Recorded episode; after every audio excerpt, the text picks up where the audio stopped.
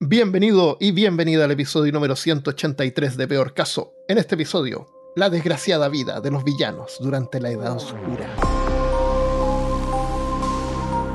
Hablándote desde los lugares más tenebrosos de Alabama, soy Armando Loyola, tu anfitrión del único podcast que entretiene, educa y perturba al mismo tiempo. Junto a mí esta semana está Christopher Kovacevic. Oye, este saco de papas me quedó un poco chico, ¿me lo cambias por el tuyo? Mm, y Cristian Rosinke. Ay, se me murió otro hijo. Solo me quedan nueve. Todos menores de siete. Ah, Sí, qué terrible. Eh, vamos a hablar. Bueno, este episodio eh, lo preparó Christopher. Eh, así que, aparte de cultura general, no, no tengo idea de qué se trata. o sea, no, no sé. No sé, qué- no sé qué tipo de Pero, formato le va a dar esto. está- estamos para, para, para, para la sorpresa. Todos. Hablamos eso. una vez sobre cómo funcionaba el feudalismo. Hablamos del feudalismo. Sí, así que hablamos sobre el feudalismo. Esto tiene que ver con el capítulo del feudalismo, el capítulo de los templarios y el capítulo de medicina medieval. Que También tenemos Ah, Sí. ya mira. Ya. Tenemos ahí. eh, la, saga continúa. la saga Sí. continua, exactamente. Y yo, para variar, trayendo temas que tienen que ver con. eh, Con economía. elfos. Pero bueno, vamos a hablar sobre la edad de las tinieblas o la edad oscura, como se le conoce. Y, es que- y, y esto básicamente es el periodo de tiempo de la Edad Media completa. Y cuando nosotros pensamos sobre la Edad Media, se nos viene a la cabeza inmediatamente cosas como las adaptaciones de fantasía, Señor de los Anillos, juegos de video como Skyrim, como Armando dijo, eh, que esto es, alta fantasía. No dije porque eso estaba en el precast que queda en Patreon. Bueno, como, como dijo antes de que, de que es propaganda de Patreon. Y eso es alta fantasía, donde hay elfos, hay criaturas, hay otro tipo de... El The Witcher es alta fantasía. También eh, Juego de Tronos es alta fantasía. Ahora también están las adaptaciones como de novelas históricas. Eh, por el, ejemplo, el Rey Arturo. El Rey Arturo, todo lo que es Corwell, que es el que hizo las crónicas saxonas. Em, pero, la- eh, o por ejemplo, o, o, no sé, pues Robin Hood, eh, eh, Corazón Valiente, eh, Corazón de Dragón, este tipo de adaptaciones en donde eh, no son, porque obviamente como es el cine, no la pueden adaptar como eran realmente, o sea, de historias o de películas cuentan o describen a la, a la época medieval de forma muy diferente a cómo era realmente. O sea, yo creo que el, por lo menos sabemos que eh, la, la gente que vivía con Robin Hood se iban a parecer más a los que querían quemar a la bruja en la película Monty Python y el cáliz de- eh, sagrado que a lo que sale ahí, que era como gente barbuda, como con bien peinada y una doncella eh, muy limpia y Claro. Eh, También involucra un poco de ficción histórica, ¿no? Sí, exactamente. Que por eso, por ejemplo, todo lo que son las crónicas saxonas, que es, eh, es- de, de hecho, la serie Last, The Last Kingdom está basado en las crónicas saxonas de, de- de este autor. Dije Pero espérate, déjame, déjame aclarar una cosa. Estamos hablando de fantasía, de, de literatura. No estamos hablando de, de la época histórica. estoy dando el ejemplo. Ah, ok. De que, de que en la fantasía todo es como limpio, es como Sí, bonito. Ah, y nada que más ver. pulido, más No bonito. tiene nada que Claro. ver. de Y lo no que es tan así, fue. no fue tan así, no fue así. ¿Y por qué habrá. ¿Por qué se habrá vuelto así? Es porque es cinematográfico, no podéis mostrar como gente sin, como con los dientes sucios. Porque si no serían todas las películas como las de Monty Python. Claro. Claro. Cuando están como escarbando el. Bueno, ya es Ay, una exageración. China, pero- ¿te acuerdas de China? La princesa guerrera. Mm, sí. claro. eso de ahí no- Eso era- ¿Qué diablo fue eso? No me- ¡Vecina! fue China. era es chi- verdad. ¿Decía así? Sí, ¿no te acuerdas? Sí, así, No la veía, atacaba. la verdad. La, la No, miraba, no, pero no la no. veía. Sí, Estaba, ella hacía esos sonidos cuando se lanzaba el ataque. Lord, cuando tiraba su, su boomerang en círculo también. Sí. Su boomerang frisbee. Era el único frisbee que le volvía a ella. No, nunca se cortaba. otro frisbee que volvía. Wow. Pero bueno. Eh, pero ya que vamos a hablar de la Edad Media, a grandes rasgos necesitamos entender más o menos de qué se compone. Y hoy en día, a pesar de que existen personas que la clasifican en tres partes, que es la, eh, la, edad, la alta edad media, la como el tramo medio de la edad media La mediana, la edad media baja- mediana. y la baja edad media, eh, en general los historiadores por tradición, por lo que yo entendí, la han dividido en dos partes. Una de ellas es la alta edad media, que esto eh, comienza en el 476 de la era común, que por algún motivo es igual que la de antes y después de Cristo, pero le vamos a llamar de la era común eh, con la deposición del último emperador romano de Occidente. Y si bien hoy se opta por indicar simplemente que fue el siglo V, en sus últimas, eh, al final del, del siglo V, el final de esta época suele ser colocado en el año 1000. Pero tal fecha ha dejado de ser significativa para la historiografía y se prefiere dar el final del siglo IX, o sea, del año 900. Ya. Eh, con el comienzo de las instituciones feudales, las incursiones vikingas y magiares, la renovación del poder imperial en Oriente, con la dinastía macedonia y la decadencia del califato de Abbasidia, eh, Abbasida.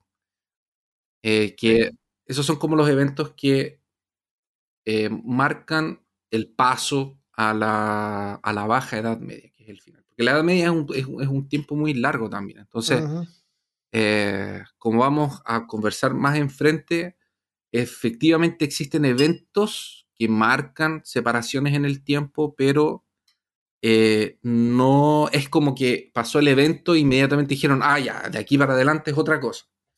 Lo que son historiadores que miran al pasado y ven cómo estos eventos son como al- puntos pics en la historia. ¿Cómo de la crees tú que le van a poner al, al tiempo que vivimos ahora?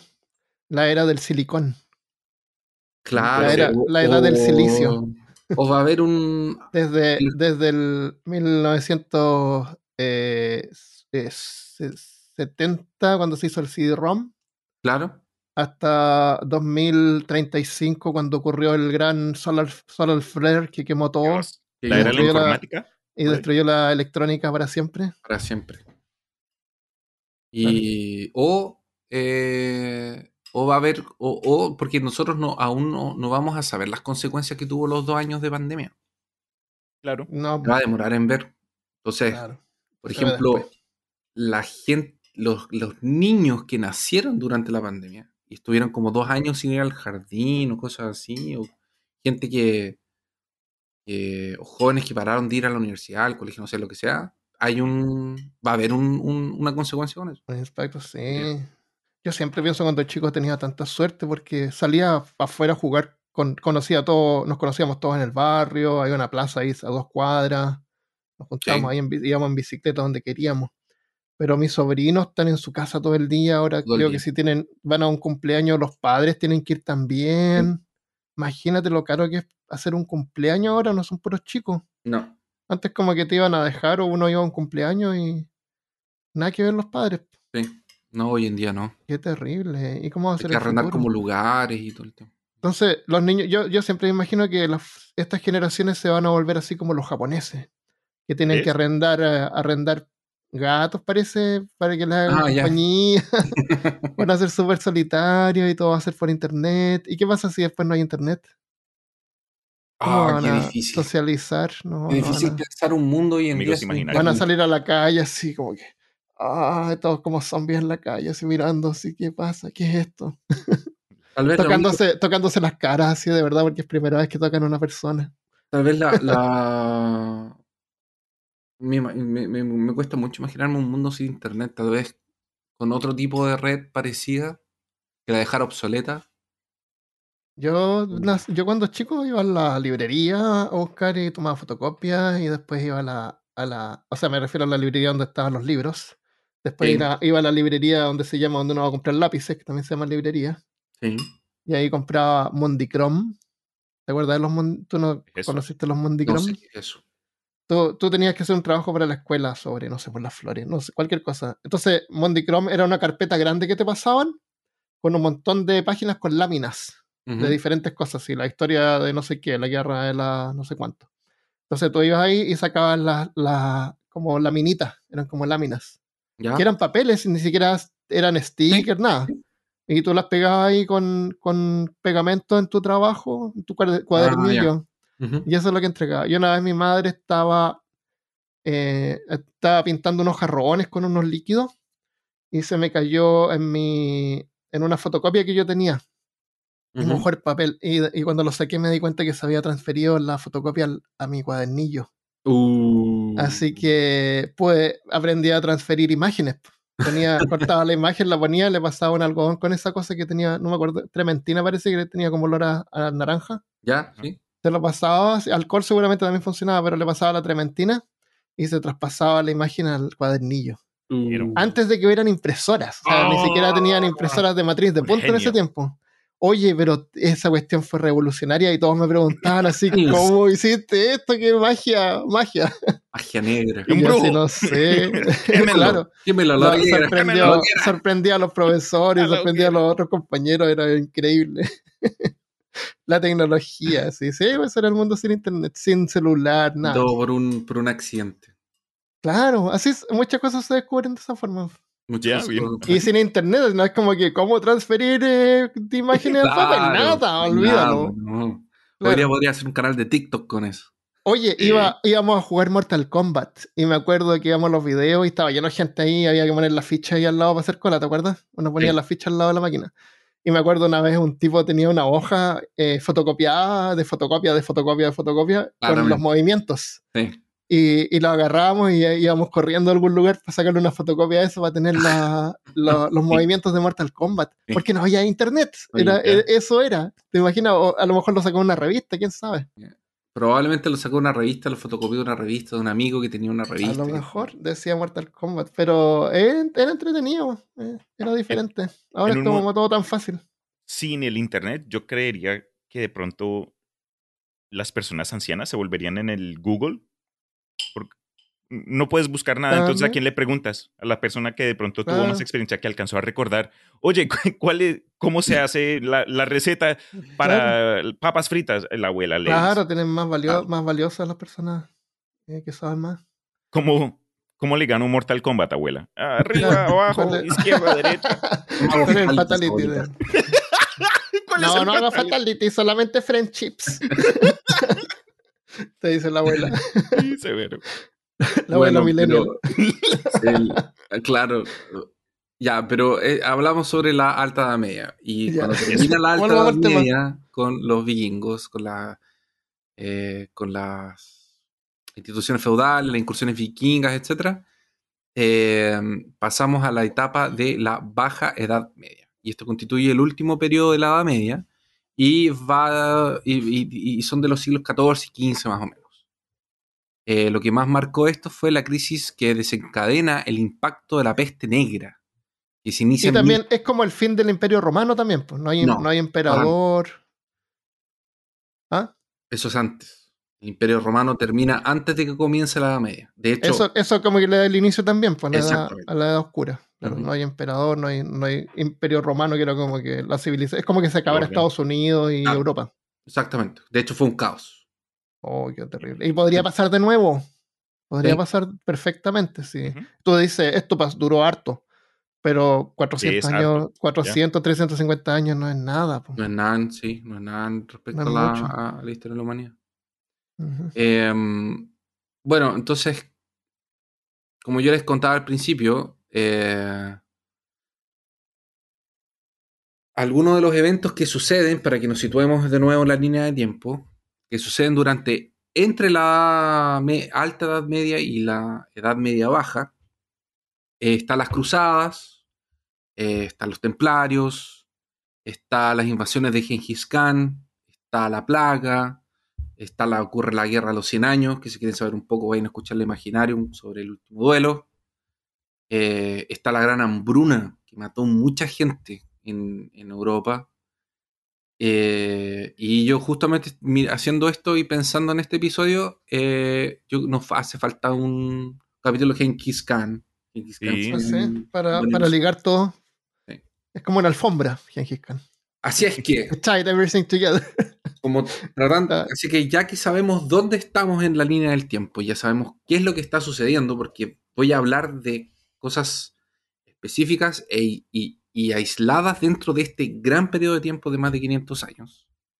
Eh, tomen sus antorchas, tomen sus tridentes, tomen sus Mm. pinchos villanos. Que Y agua sucia para tomar. y su agua sucia, exactamente. Y que hoy nos adentramos en esta edad llena de oscurantismo y veamos si realmente es como la imaginamos, como la vemos en las películas o como el gran Monty Python la supo retratar excelentemente en la película de- del Santo Grial. Ahora, Si no han visto esa película es mandatoria. Por, favor, vayan a verla. Eh, tenemos que entender que, como hablamos desde el principio, hay eventos que suceden durante la historia que son eventos que marcan un antes y un después, pero que tienen una construcción. Entonces, las cosas no pasan porque sí. Cuando se inició la, Primera Guerra Mundial, fue el, lo que desencadenó el conflicto fue el asesinato del archiduque, pero existía una construcción que venía de mucho antes para que ese evento tuviera lo que eh, significara lo que significó y desencadenara el conflicto. Entonces, cuando nosotros hablamos aquí sobre, por ejemplo, cuando yo les digo ya, el imperio, romano cae, se termina el imperio romano y eso comienza con la Edad Media, es un proceso. Y no hay como un día específico o, o, o es como es un proceso y en algún momento el imperio romano se acaba, se termina de diluir y comienza la Edad Media. Y eso es algo que los historiadores analizan en el futuro, viendo hacia el pasado y como analizando todo lo que Ah, pasó. claro. Ellos no sabían que estaban en la Edad Media. Correcto. Exactamente, no en eso. sabía que estaban pasando por la Edad Media. Em, y, como ah, ah, bien dijo Armando, para que entendamos por qué las condiciones que eh, vamos a ver de la Edad Media son de esa forma, tenemos que saber cómo era antes. Entonces vamos a ver un poco cómo era la, la vida del campesino, del hombre común en, el- en- en la época romana.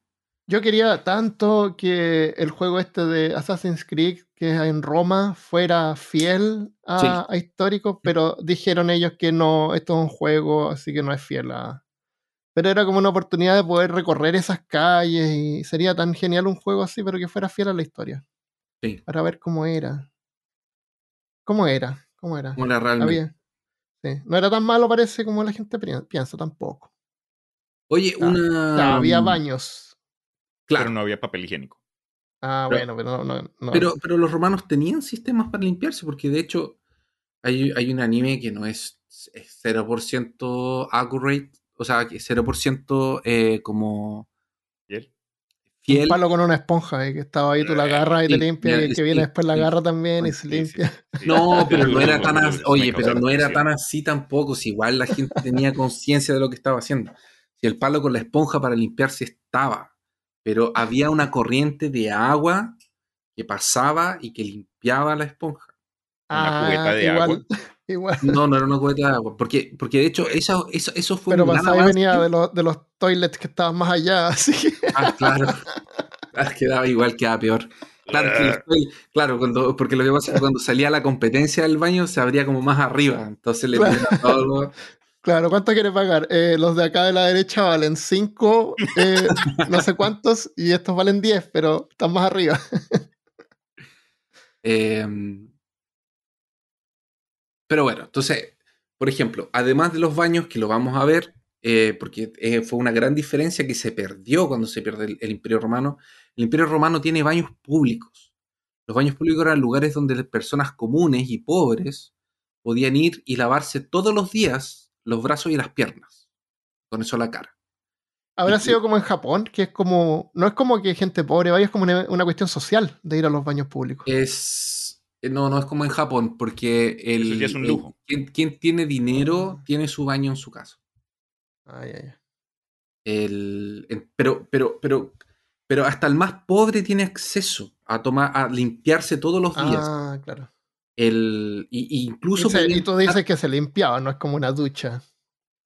no, ropa se- limpia. no, no, no, no, se limpiaban. eh, el limpiarse Se el trabajo brazos y un poco, la cara. Pero, pero eso ya es, si lo vamos a comparar con la Edad Media, que lo vamos a ver, ya es casi como bañarse con... Incluso ellos podían tomar un baño una vez al mes. Estamos hablando del escalón más bajo de la sociedad romana. De ahí para arriba, la gente se bañaba más, tenía más productos. era Ah, claro, claro. eh, el- los baños tenían agua, eh, ellos tenían sistemas de desagües. Entonces los romanos Sí, tenían acueducto y todo. sí, tenían acueductos, entonces los desechos tenían una desembocadura, había una barradura, no se quedaban en el lugar. Eh, eso también es, una, es, es una, es- es una- un gran avance tecnológico. El Imperio Romano construyó carreteras.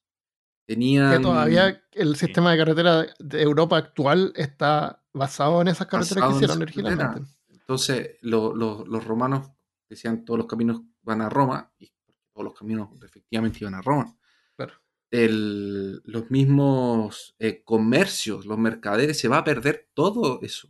Cuando el imperio romano se Oh, cae y esto se divide todo en como pequeños, como reinos y, y todos empiezan como a recuperar su poder, se quiebran las relaciones. Entonces, la comida, la variedad de comida, la variedad de frutas, el intercambio se acaba.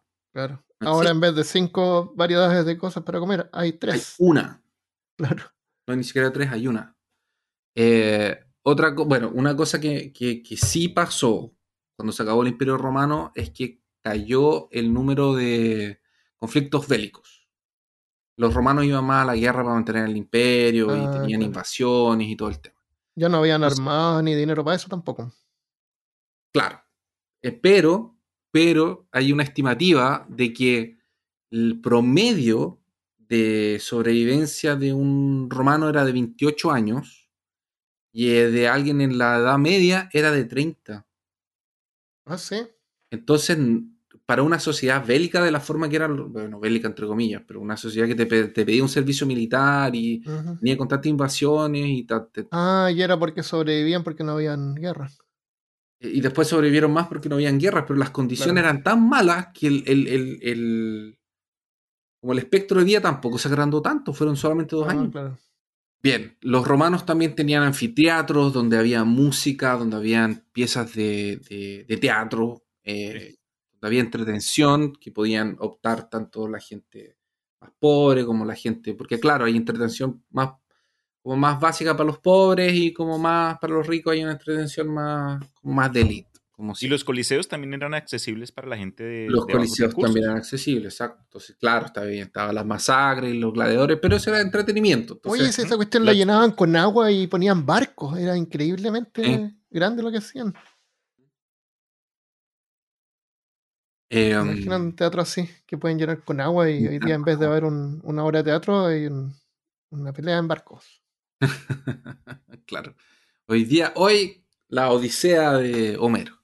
Claro, Claro, pero no estaba, bueno, con barcos de verdad. claro.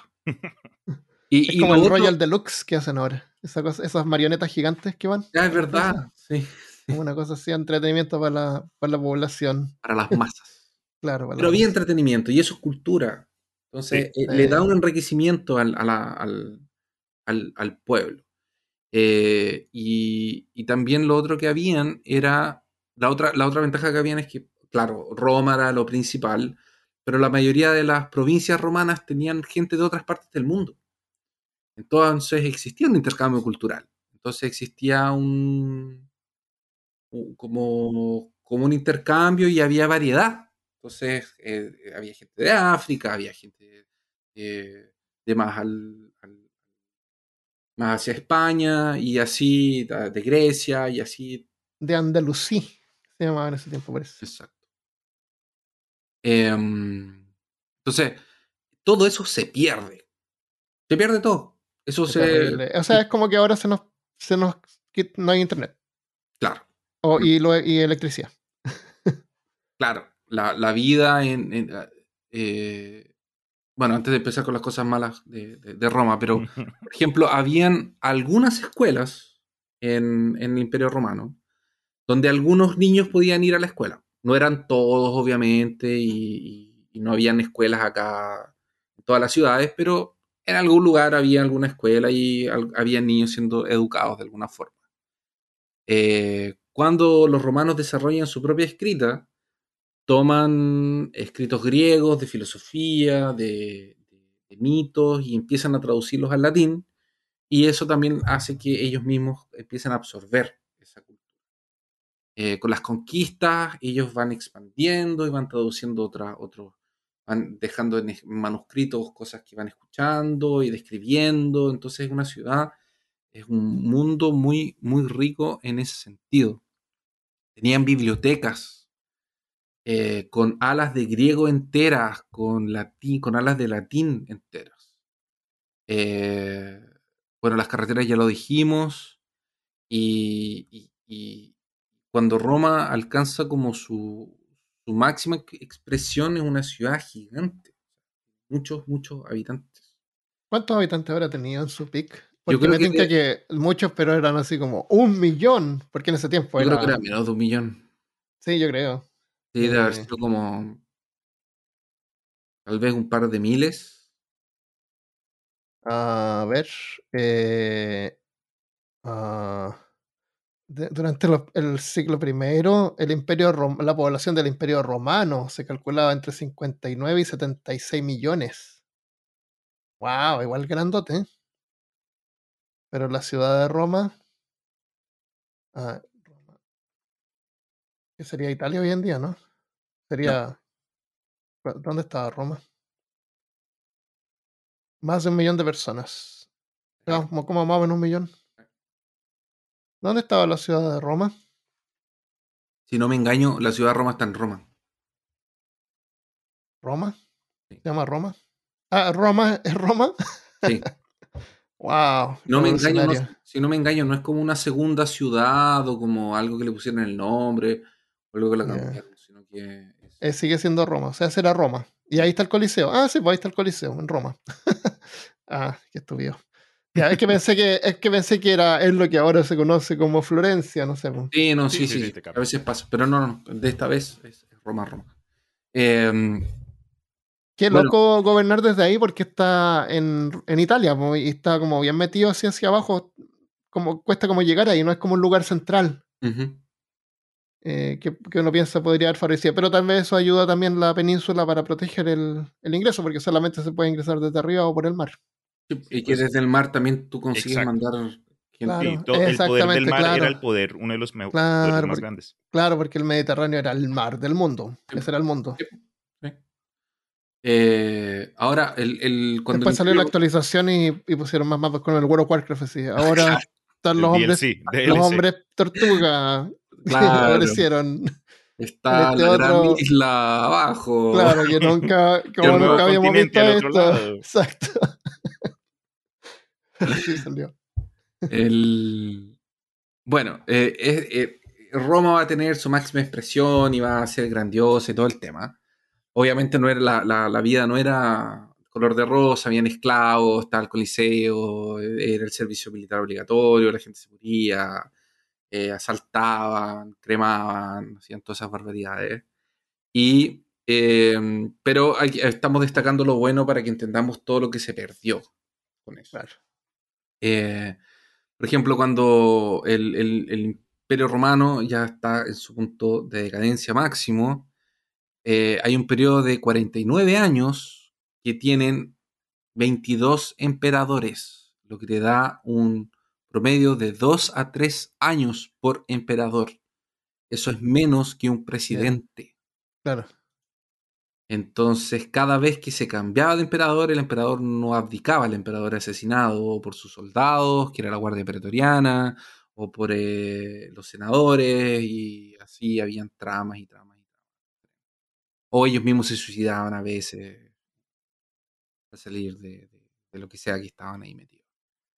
Eh, bueno, por y, los grandes cambios comienzan a partir de más o menos de cuando Constantino, que en el 325, hace esta gran, eh, como gran intervención en donde la religión cristiana eh, deja de ser una secta, deja de ser algo perseguido y, la trans, y Constantino es quien hace que la religión cristiana ahora sea una religión legal.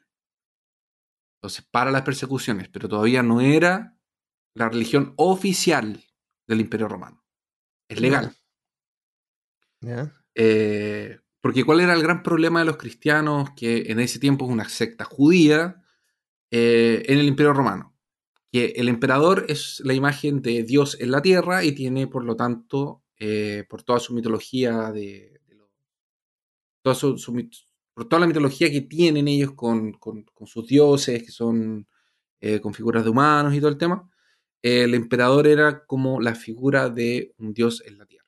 Entonces él tenía poder absoluto. Entonces no se le cuestionaban las cosas al emperador. Entonces una religión que dice que el emperador está bajo el dios de ellos es una cosa que choca mucho.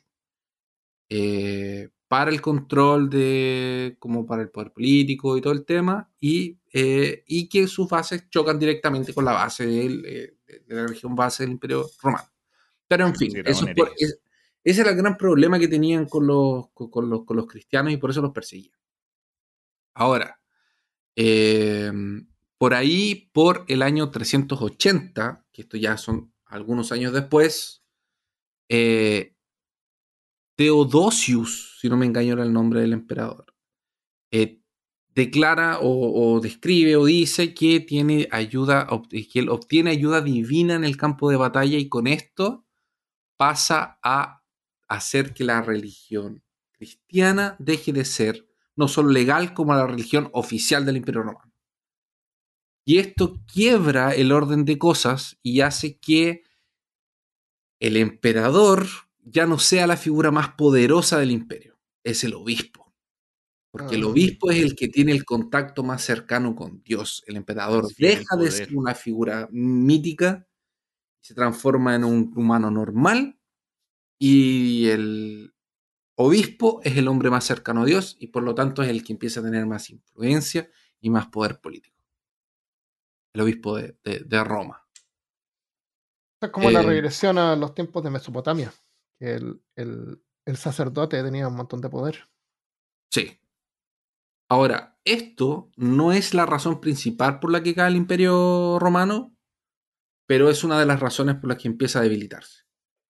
Y puede ser lo que lo debilitó más y lo hizo que quedara como más eh, susceptible a ataques de afuera, porque después va a pasar por invasiones, va a pasar por varios momentos críticos que lo van a ir debilitando, lo van achicando, va perdiendo fuerza y etcétera, etcétera. O sea, pasan por, por una separación entre Roma y el Imperio Bizantino, que sería como Roma Oriente y Occidente, parece, una cosa así.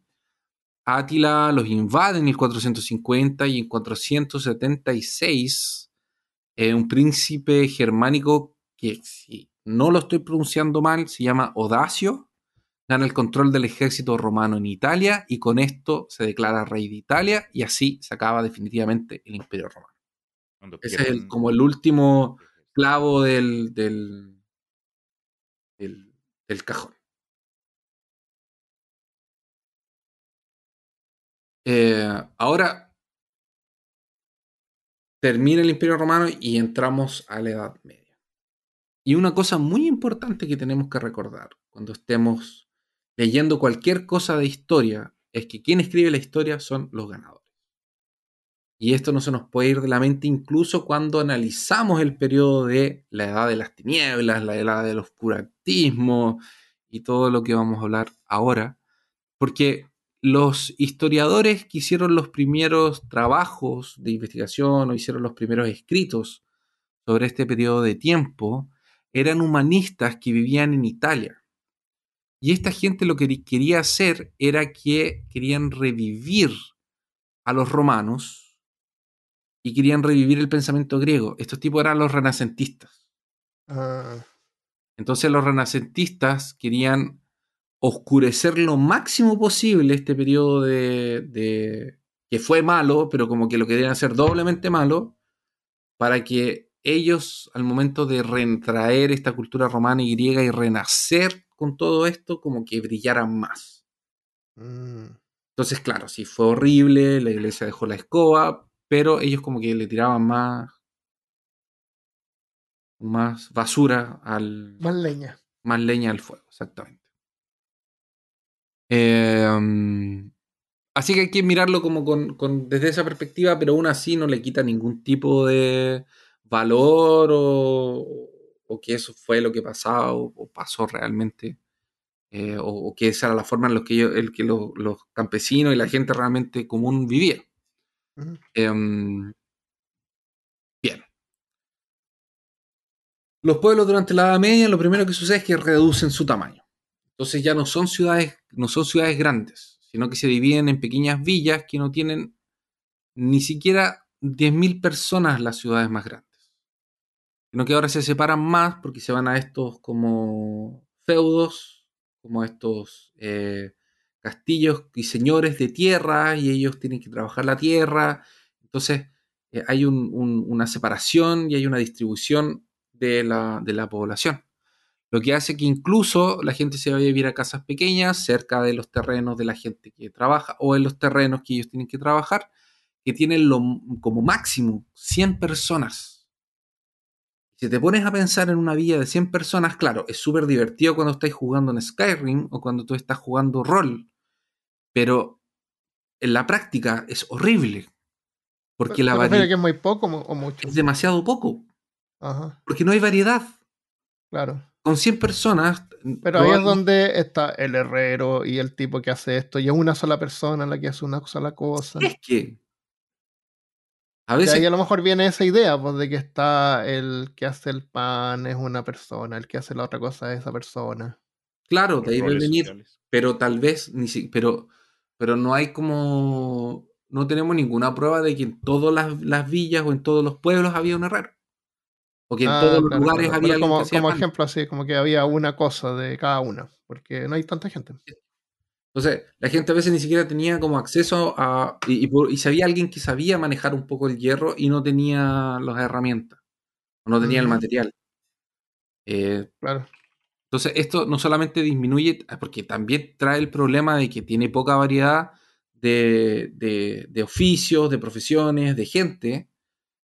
Empiezan a reducir, también baja, eso baja el, como la, como el, de alguna forma como el, intercambio cultural que ellos tienen, porque no hay extranjeros, no hay viajantes, no hay una cuestión cosmopolita. No hay nadie que, obviamente, si hay alguien que sabe tocar algún instrumento musical, va a ser como muy raro. Eh, no hay bares, no hay lugares de, de- de- del hacer. Ajá. Y, y obviamente esto también reduce como la, el pool genético. Bien. Claro. No hay variedad con quién casarse. Entonces, en algún momento, más de alguno se tiene que haber casado con una prima, con la hija de, de, pues, de la prima de una prima. o- Mm. Mira, eh, cuando yo, para pensar en la cantidad de gente, eh, el, a donde vive mi suegro, donde yo cuando me cambié para acá, es un pueblo chico, son 636 habitantes.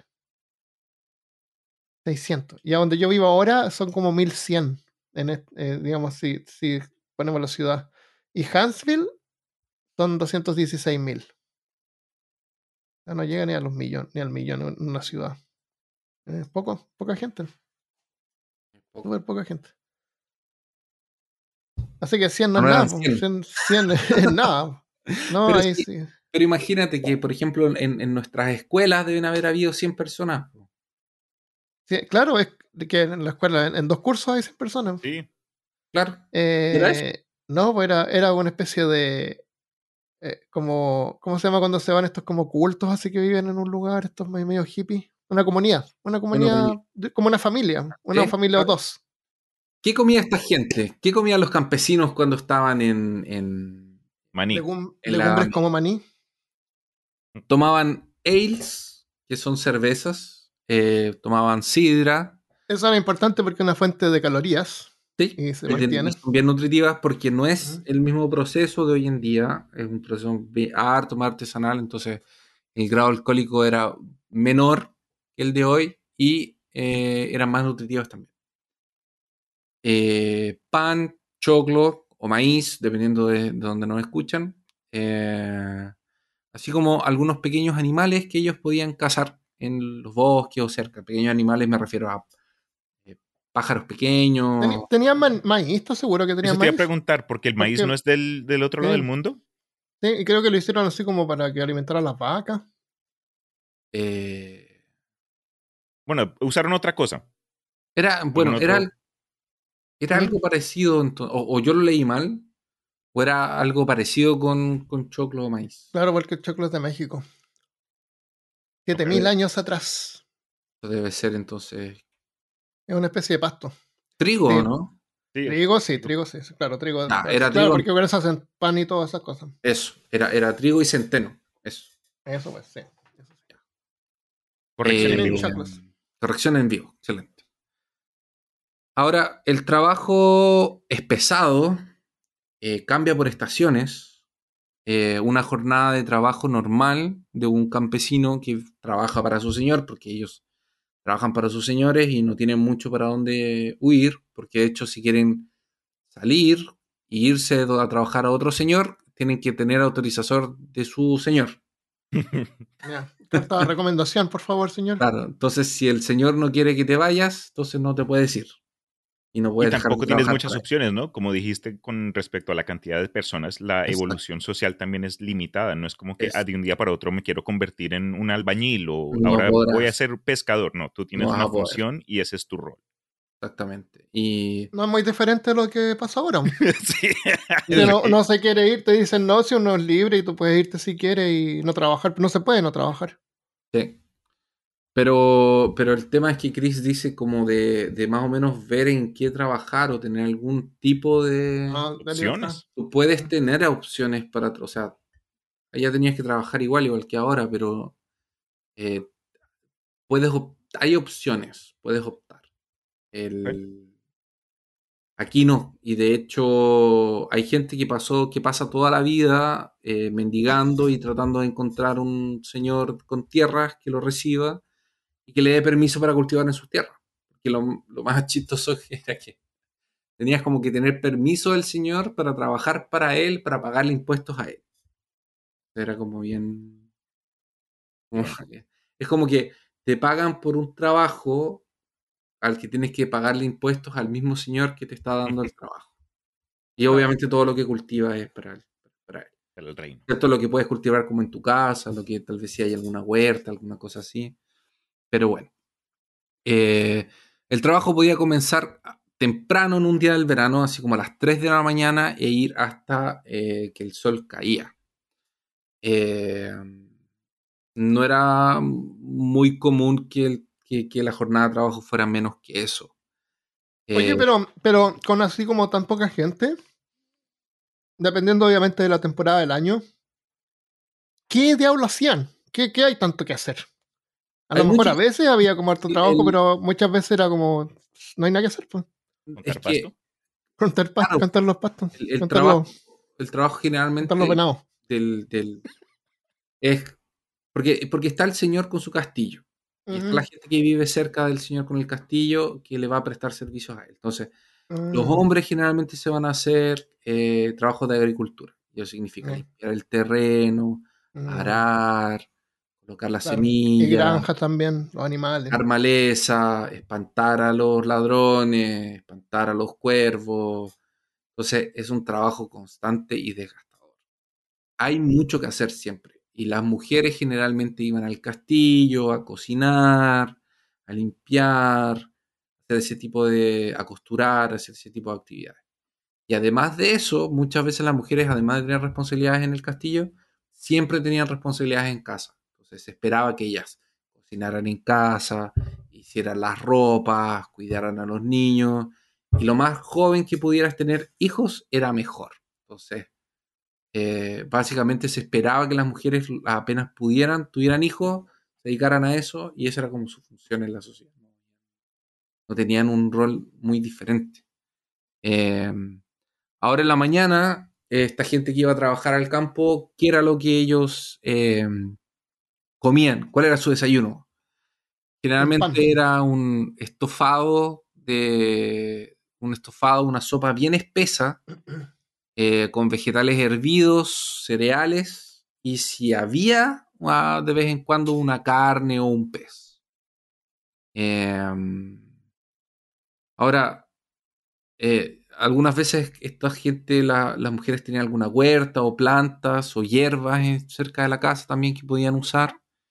Eh, pero la mayoría de, de- cuidaba caballos también, de los niños del, del- señor, eh, pero tenían ese tipo de, como de labores. Eh, la mayoría de ellos vestía con túnicas. Y cuando me refiero a túnicas, me refiero a, a, bolsas con ojos. Con ojos, con bolsas con hoyos. Con hoyos. Ojos. Eran pedazos de tela, pero no era lino. O sea, los Mm. romanos cuando, también se vestían con túnicas, pero los romanos por lo menos tenían lino. Esta gente usaba lana. Y Mm. lana, así como. La lana pica. Y es Sí. súper calurosa y no tiene respiración. Y es como. Y esta gente tenía que agarrar como manteles de lana, hacerle un hoyo y pasar la cabeza por ahí. Y era eso. un poncho. Eran como ponchos. Entonces, dentro de la vestimenta tampoco se les consideraban ni pantalones. Entonces, por ejemplo, las mujeres usaban ese poncho, eh, esa túnica hasta los tobillos y los hombres hasta las rodillas y era eso. Y eso era lo que había. Y eran terribles, terribles, terribles. Deben haber picado y deben haber hecho calor y era la misma siempre. Deben haber estado No. entusiasmados por ver la, la moda del 300, de 345, la, la Claro. moda in- otoño-invierno. Pero no es como, por ejemplo, si tú le pones así como hoy en día, tú entras a Google o vas a una de estas ferias medievales y es como, Ah. ya, voy a buscar una Claro. túnica. No es eso. Incluso si buscas de lana, no es eso. No era eso. Eh, O sea, ¿cómo uno podría vestirse? O sea, si uno se quiere vestir bien, se vería como un pordiosero. sí. Uno va a una feria medieval vestido de. de. de campesino, de ¿Y villano. campesino? Sí, claro. Si ustedes han ido, la verdad es clave reconocer que uno no va a esperar ver ropa o atuendos históricamente correctos, ¿no? Esto, la gente de estas Ah. ferias medievales ya es una modernización, una versión ya más fantástica de lo que recordamos de nuevo. Se le, se le pule, se, todo bonito, nada, nada como fue de verdad. Aunque eh, sí he visto un par de ejemplos yo de eso, de la moda de, de la Edad Media, pues, sé muy poco, pero en- yo sí digo, entre menos mejor, se ve más auténtico, Sí. creo yo. Bueno, Ujú. Sí. Ahora, eh, también eh, los campesinos tienen, no es otro problema, pero eh, tienen otra dificultad tal vez a la que podríamos decir en la vida, que son los sacerdotes. Porque claro, antiguamente, en la época del, del Imperio Romano, la gente tenía derecho de libertad de adoración siempre y cuando su dios máximo fuera el emperador. Y la adoración de los paganos generalmente, ¿cómo era? O tenían una, una fuente o tenían un, un lugar de adoración, iban y dejaban su tributo.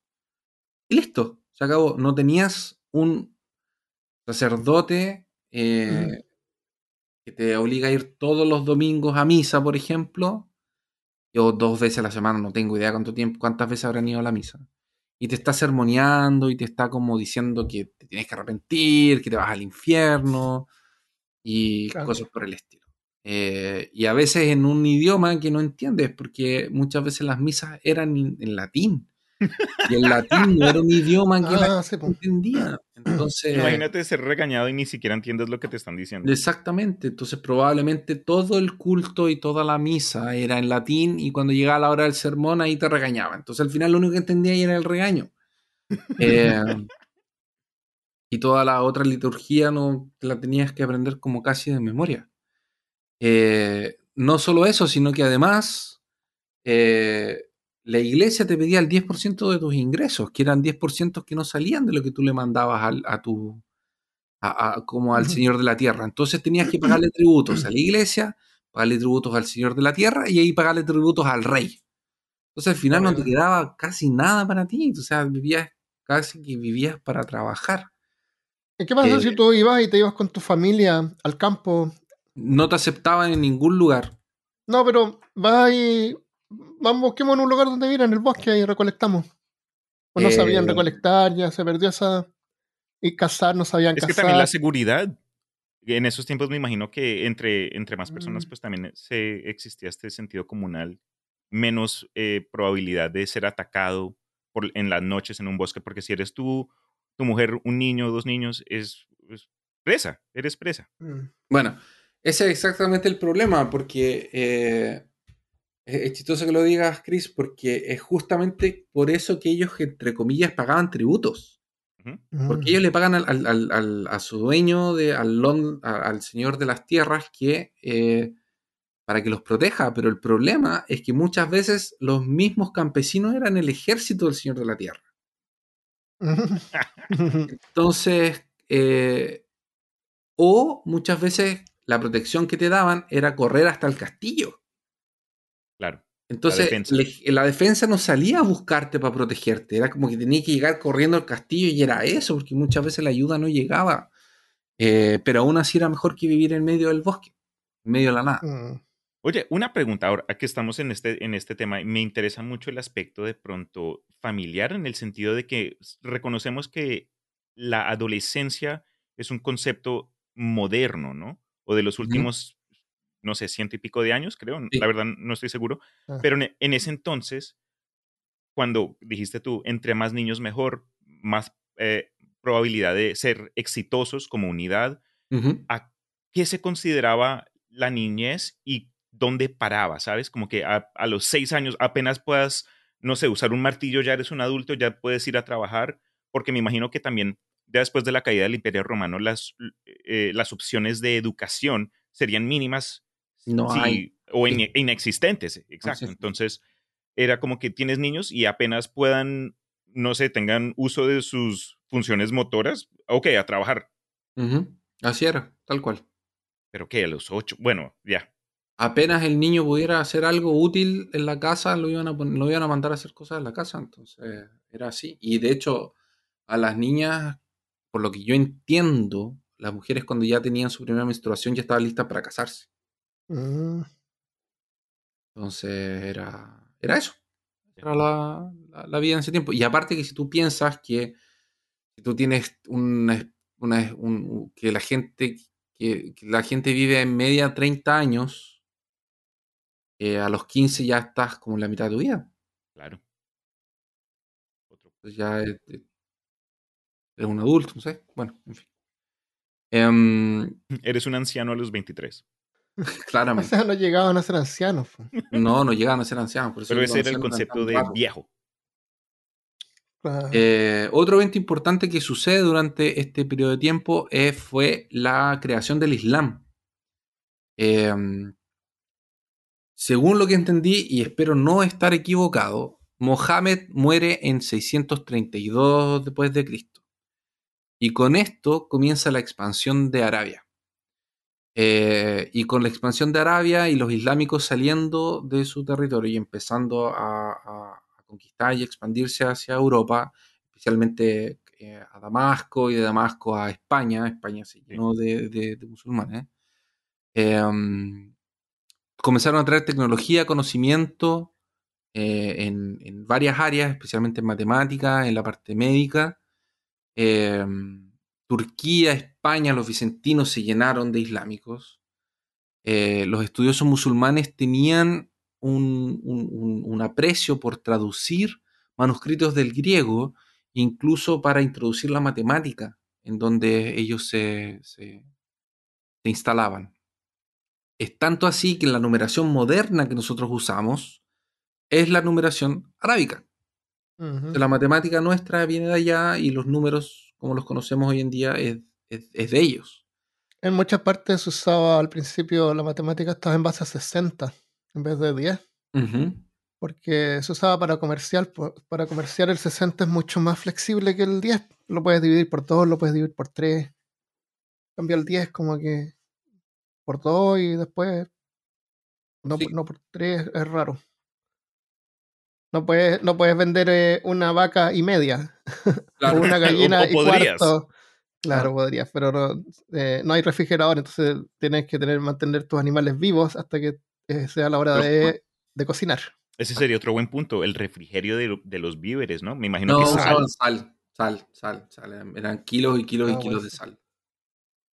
Y la sal era cara, por eso se llama salario. Ajá, ahí vea pues. Em, durante el siglo X, la mayor, la mayor ciudad de Europa va a ser Córdoba en España. Wow, Córdoba. Y esa de ahí era un asentamiento islámico. Pero bueno, no todo es color de rosas, ni siquiera para quien vive eh, bajo la influencia de, del Islam, que como sabemos es un poco extremista para algunas cosas. Hubo Eh, un periodo que floreció y, era, y se, y se- se avanzó mucho, pero, sí, pero después se atrasó. pero después no. Eh, Después, ¿no? Bueno, eh, en este ambiente islámico también existen los esclavos y son comunes. Las personas que no son musulmanes tienen que pagar impuestos extras para trabajar y para vivir. Eh, estos asentamientos se llamaban califatos. Son estados islámicos que se expandieron eh, a través de Europa y de otros lugares y que estaban regidos por un sistema político que estaba basado en el Islam. Eso es, eh, eso es como la característica del, del- califato. Eh, la gente que no era islámica tenía que vestirse diferente a la gente que es musulmán para que sean reconocidos visualmente. Las mujeres, algunas eh, terminaban el harem personales eh, de, de- de estos, de, de estos señores con, como con más plata, a veces contra su- obviamente su propia voluntad. Eh, y el castigo para los crímenes era bastante extremo, como los que conocemos nosotros, el de cortar las manos a la gente que robaba. O sea, ahí ya es como un clásico. Em, y Es además, porque no, no había policía, no había un sistema policial. Claro, No había nadie cuidando nada. Entonces había que, la gente había que confiar en la gente. Por eso eran tan extremistas los castigos. Porque hacían esto y no lo hacían. No era como que la gente seguía robando. Era, era así como de repente, pero es tan impactante que quedó en los libros de historia. sí. Pero, pero era como más seguro. Es la única forma que tenían, pues, si no- sin policía. Claro, no tenían un sistema de leyes también, seguramente. Claro. O, o sí tenían, no sé, era que el juez era Le- leyes deben haber tenido, pero, tienen que ser extremistas porque hay que evitar que esto pase. Eh, Es como, es- ahora recientemente salió una noticia de una competencia de, de- de pescar, de pesca. ¿Ya? Descubrieron que el campeón había puesto pesos en el pez. Ah, sí, había hecho trampa. Había hecho trampa. Y era un tipo así como que había ganado un montón y era como bien famoso. Y, y le van a dar un castigo así ejemplar para evitar que esto siga pasando. Para cortarlo Pero ahora. severa Y- multa que le van a meter. Claro, una tremenda multa. Y yo no estoy de acuerdo que la Yo- gente. Yo pienso eso de, de Humes, que cada uno es un fin para sí mismo. ¿Ah? ¿Cómo le metía peso? No entendí. Le- Le, metía pesos, cosas pesadas por la boca.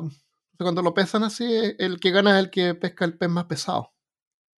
Le ponía pesos, pedazos de metal, por Sí, ejemplo. por. Ah, ah, después de que lo sacaba del agua. Claro, lo Ajá. sacaba del agua y le metía pesos. Y, la encontraron plomo. en video. Ahí está en línea el video del man como que abriéndole el estómago. Había una multitud rodeándolo. Como que ah, eh, ocurrió algo. Algo le- lo- les Ah. avisó que de pronto estaba haciendo trampa y después ahí confirmaron porque le abrió la barriga el pez y le salieron como tres pedacitos de plomo, algo así. Oh. Qué loco. Entonces, claro, le dieron un. eh, yo pienso, ya, esto qué, qué importa, o sea, no le hizo daño a nadie, ¿por qué tan, tanto castigo? Pero es como para evitar que eso siga pasando. Porque así se Sí, ahorran en el futuro. el- claro, una competencia. Ya.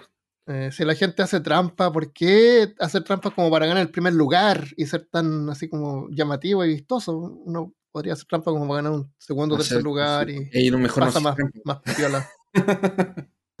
que la gente que se trampa quiere ganar mucho. No están dispuestos. Claro, no sé, no se conforma. Pero bueno. Mm. Bien. Eh, bueno, los islámicos también trabaron muchos conflictos con Europa, con otros con los cristianos, etcétera, y esto obviamente trae a lo que nosotros les llamamos las cruzadas. Eh, durante el periodo de las cruzadas, de 2 a 6 millones de personas iban a morir durante lo que sería un siglo. Eh, en 516, un monje benedictino, esto es muy divertido, eh, va a escribir un manuscrito sobre cómo vivir, sobre los hábitos de los monjes, que tiene 73 capítulos.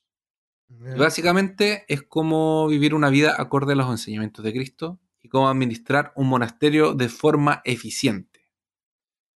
Este Mm. manual se va a transformar como en el manual guía general para todos los monasterios. Y para que tengamos una- un pequeño eh, acercamiento a cómo sería vivir en un, en un monasterio, lo que vamos a hacer es adentrarnos en el manual y leer algunas de las cosas que Dale, están pues. escritas ahí. Esto es del capítulo 7 eh, y habla sobre cómo la humildad debe dividirse en 12 pasos y llegar 12 al cielo con esto. 12 Ya. pasos para llegar al cielo a través de la humildad. Paso número uno, temer al Señor. Obviamente, Ah, sí, porque temer al el- Señor, Claro. tenerle miedo como más el dios del, del, del primer. eh, del, primer Antiguo libro. Testamento. claro, del antiguo. Eso. Así que teman al Señor. Número dos, someter tu voluntad a la voluntad del Señor. Eso también es como lógico. Si le temes, pues, eres sometido a su voluntad. Número tres, ser obediente a los superiores. Lo cual es muy Ah, Eh, conveniente. Eclesiástico y conveniente. Número cuatro, ser paciente. Ya, está bien. Ser paciente está bien, ¿no? Si eres un monje. Número cinco, paciente, pero se refiere a paciente con el abuso que te están haciendo a ti. Eso es. Porque te vas a ir al cielo y ahí vas a tener una, una mansión. por eso que está después. Eh, ah, Número 5. Número 5. Confesar tus pecados. Claro, si estás en un monasterio y Número eres un monje. Claro. Número 6. Aceptar, aceptar todas las tareas como iguales y en humildad. No hay tareas como para la gente más elevada, hay tareas para la gente menos elevada. Entonces, el que le toca el baño es el baño, el que le toca cocinar, cocina. Y así. Yo en el, en el trabajo que yo hago, eh, cuando voy a cargar ahí, es una bodega gigante, donde hay partes de auto. Entonces ahí hay gente que trabaja, que tiene que ir viendo las órdenes, los computadores, agarrando las cosas, poniéndolas en caja y llevándolas a los camiones afuera. O en pila. Y hay un letrero, y debe ser un trabajo bien penca, po, porque es labor. Sí, la voz. Y hay, hay un letrero gigante arriba. Yo a a veces voy al baño ahí. Y dice: eh, El dolor es temporal y el orgullo es para siempre. Ay, que me da rabia ver esas cosas. No, yo no siento orgullo por hacer esto.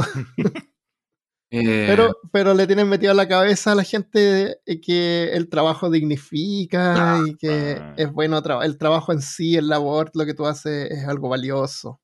En mi opinión, crear algo es más valioso. Pero sé que es necesario el labor también, así que lo aprecio. Pero lo encuentro un poco irónico o inapropiado ese. El séptimo paso para ir al cielo siendo humilde es considerarse inferior a todos los otros. Porque eres, Considerarse inferior, mira, eres humilde. qué bonito. Paso número 8, seguir el ejemplo de los superiores. Muy conveniente el número 8 también. Oh, qué horrible. Número 9, no hablar hasta que te hablen. Esa Yo- me gusta. Yo cu- cuando, cuando, cuando yo quedé así como viendo el 9, no hablar hasta que te hablen, yo me pregunto si esto es como un ciclo infinito. po. Porque si yo quiero hablar con Armando y Armando no me habla, no pueden. Todo el no mundo puedo es hablar. mudo. Y si Armando Ah, quiere hablar claro. conmigo y yo no le hablo. Claro, No es como hablar. para que, lo- es para que los villanos no, no vayan a, a transferir ideas, si no hablen. No hablen nada. Si, si te como habla un- alguien, va a ser tu jefe. Es claro, es como en el monasterio, entonces probablemente ellos no podían hablar sin que les hablaran, porque cuando les hablaban les daban instrucciones.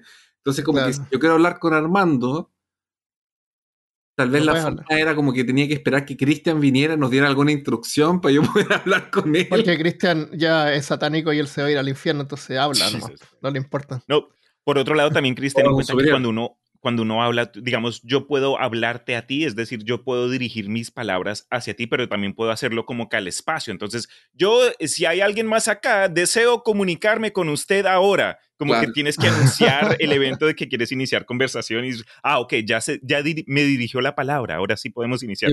Pero es que ese es un problema, porque el número 10 es no te rías.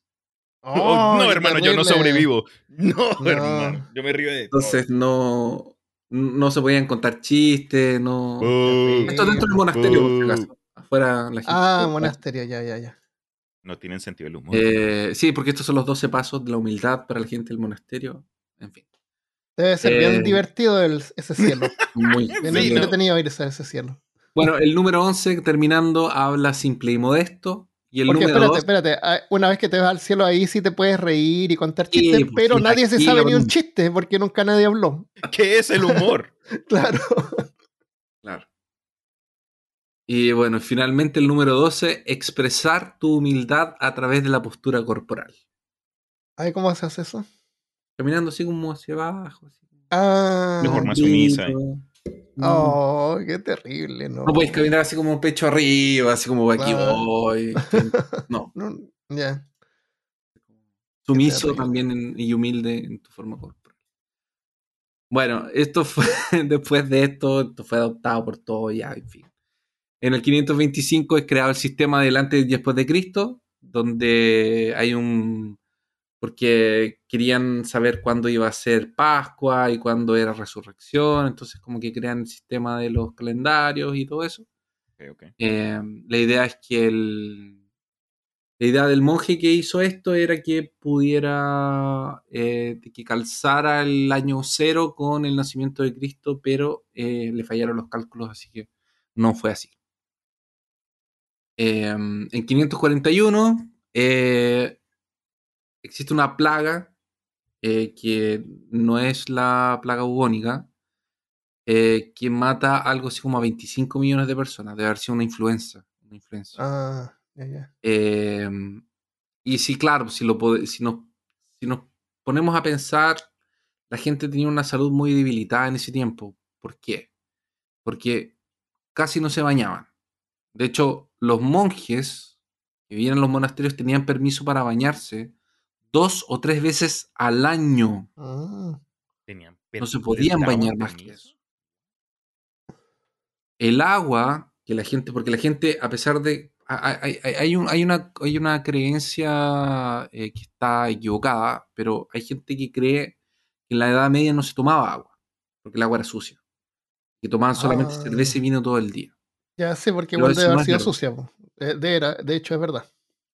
Pero no es verdad, tomaban agua igual. Entonces, Ah, tomaban agua se estancada o tomaban agua que venía de alguna fuente que estaba en movimiento, pero eh, en general esa fuente o los pozos estaban lejos. Entonces era un gran trabajo ir a buscar un, un balde de agua, por ejemplo.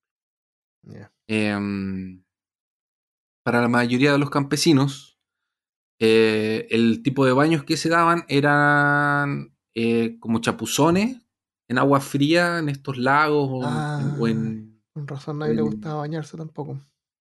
cascadas.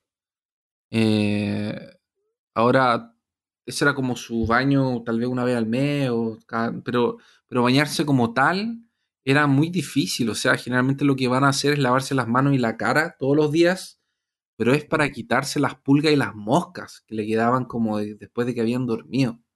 Por eso Ah, se lavaban las manos. Ahora también les quedaban como pedazos donde estaban durmiendo, entonces había que sacárselo.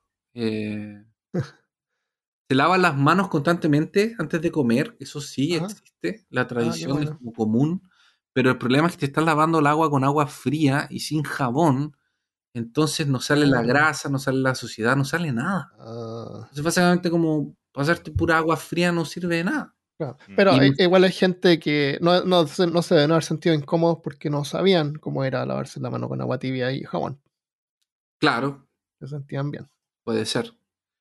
Eh, y después tal vez se van a secar en la misma túnica. Entonces no Ah, tiene claro que no ningún la lavaban sentido. tampoco. Y, y, y así todo, la mayor parte de la- del tiempo que existió la humanidad ha sido así. Y nosotros, y nuestros padres y ancestros sobrevivieron a todo eso. Y nosotros nacimos. Por eso es que ahora hay sobrepoblación. si, si no me equivoco, los romanos tenían jabón. Oh, Mm. ¿en serio? Si no me equivoco, ellos tenían. Si no me sí, equivoco, yo creo que debe ser porque el jabón es algo que ocurre naturalmente. La saponificación. se llama. Eso se llama soap en inglés, saponificación. Y también se puede extraer la grasa del animal, eso seguro también. Ten- le tenía utilidad. Creo que sí. Sí, parece que los romanos tenían jabón. Sí, sí, no es, no es como tan descabellado tener jabón. Pero ellos no tenían el conocimiento de hacerlo. ¿Por qué? Porque vivían en comunidades de 100 personas. ¿Y por qué no podían hablar? ¿Y por qué no podían hablar? No, pues sí podían hablar. pues Nadie nunca les cuenta nada. Ya, pero aquí viene otro tema, porque estamos hablando de la higiene personal. ¿Y qué nos falta hablar de la higiene personal? Eh, ah, ¿Cómo la gente se lavaba los dientes en ese tiempo? Usaban palito. palitos de avellano para sacarse los pedazos más grandes entre los dientes, o usaban pedazos de lana o lino para pasarse así. Mira, acá busqué, dice, en, supuestamente no, los romanos no usaban jabón, pero lo que se us- hacían era como un, uh, aceites con, con olores y eso era lo que se... re- se- Se pasaban. Ya. Mejor que nada. Mejor que nada. Eh, ahora, por ejemplo. Ah, ya, pero está bien. eh, no se lavaban los dientes como nosotros nos lavamos los dientes con eh, pasta de dientes y, y escobillas. Pero otra. Pero, pero ellos no consumían tanta azúcar eh, procesada como nosotros. Mm. Entonces, incluso hay estudios que dicen que la gente en ese tiempo perdía menos piezas dentales que nosotros hoy en día. Mm. Bueno, y también, claro, porque también vivían menos. Durante su Y vida. tienen O sea, menos si durante- tiempo para perder. Claro. Claro, pero, pero debe ser un promedio con personas de la misma edad, por man. O Deben haber agarrado Ah, ya, ok. tiempo. Ahí sería mucha trampa. Pero Claro. es como el promedio de edad de las personas con la cantidad de piezas dentales. Entonces, ah, para mí tiene sentido, porque lo que nos corroe más los dientes es exactamente el azúcar procesado. Eso es lo que nos ¿El azúcar, tú crees? derrite todo. Sí. Sí, sí, sí. Mm. Eh, bueno, algunos de, de los campesinos podrían tener acceso, a- además, a algunos eh, enjuagues bucales hechos de vinagre, de vino, de menta y cosas por el estilo, hierbitas. y cosas. Bro, todo el mundo con aliento de vinagre, fuck. Sí, pero es limpio. Mejor vinagre limpio que vinagre sucio. Eh, las barbas, la gente que tenía cómo hacérselas, se las haría una vez a la semana. Los monjes harían sus barbas todos los días eh, y serían auxiliados por uno de sus hermanos en el Claro, ¿Qué te templo. refieres con hacer la barba? ¿Lavársela o, o cortarse? No, cortársela, Crearla. sacarla entera. Claro, crear la barba. Cuando las hacen, las tejen y se las ponen atrás de la oreja. Ah, ahí con unos ganchos en la oreja. Eh, era cortarse las barbas. Cortarse las barbas. Ah. afeitarse, afeitarse. ¿Todos los días dijiste? Sí, los monjes todos los días. Mm. Qué fanático. Yo no crece tan rápido. Y la. Bueno, era el libro que yo tenía. pues, Una vez Ah, había un sí, monje sí. que se la hacía de vez en cuando y decía que ya se había Ah. hecho. Ahí Eso ha ya- sido un lujo también. Ahora, pero no es todo el mundo que tiene acceso a, a herramientas para hacerse la barba, pues, como tijeras o, Ah, claro. Entonces, la gente que vivía en el, en el campo, que eran los campesinos comunes y no tenían acceso a eso, iban a tener barbas gigantes llenas de hongos, eh, con moscas, pájaros, ratones, no sé, lo que sea que le cabían en la las iba, iba a tener. Em, en las villas eh, serían usadas algunos agujeros para acumular eh, número 2 que sale de nuestros cuerpos. Ajá. La gente llevaría, haría cada uno su, su hoyo y sería ahí como llevaría una banca. y Hay, hay serían- varios hoyos, pero este es mi hoyo. Exactamente. Llevan unas banquitas, se sientan en la banquita y ahí hacen su, su- lo que tienen que hacer.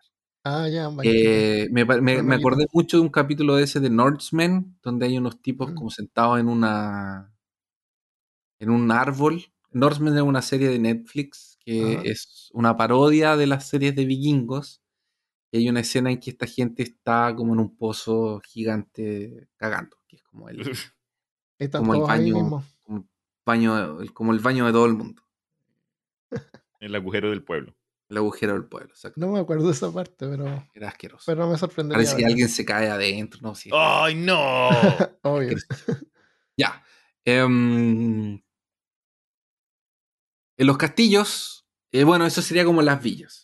Entonces, en los castillos, cuando era un castillo de lujo, había un eh, conducto que tenía agua corriente, que corría agua, y los desechos caían ahí y eso se llevaba ah, para afuera de- del castillo. Habían otros castillos que lo usaban en la fosa y quedaba como defensa y esto no es muy comúnmente retratado, pero se usaba para como para Ah, defensa del castillo porque imagínense un montón de oh. de, de, de- de bosta como alrededor del castillo, entonces como que nadie quiere entrar.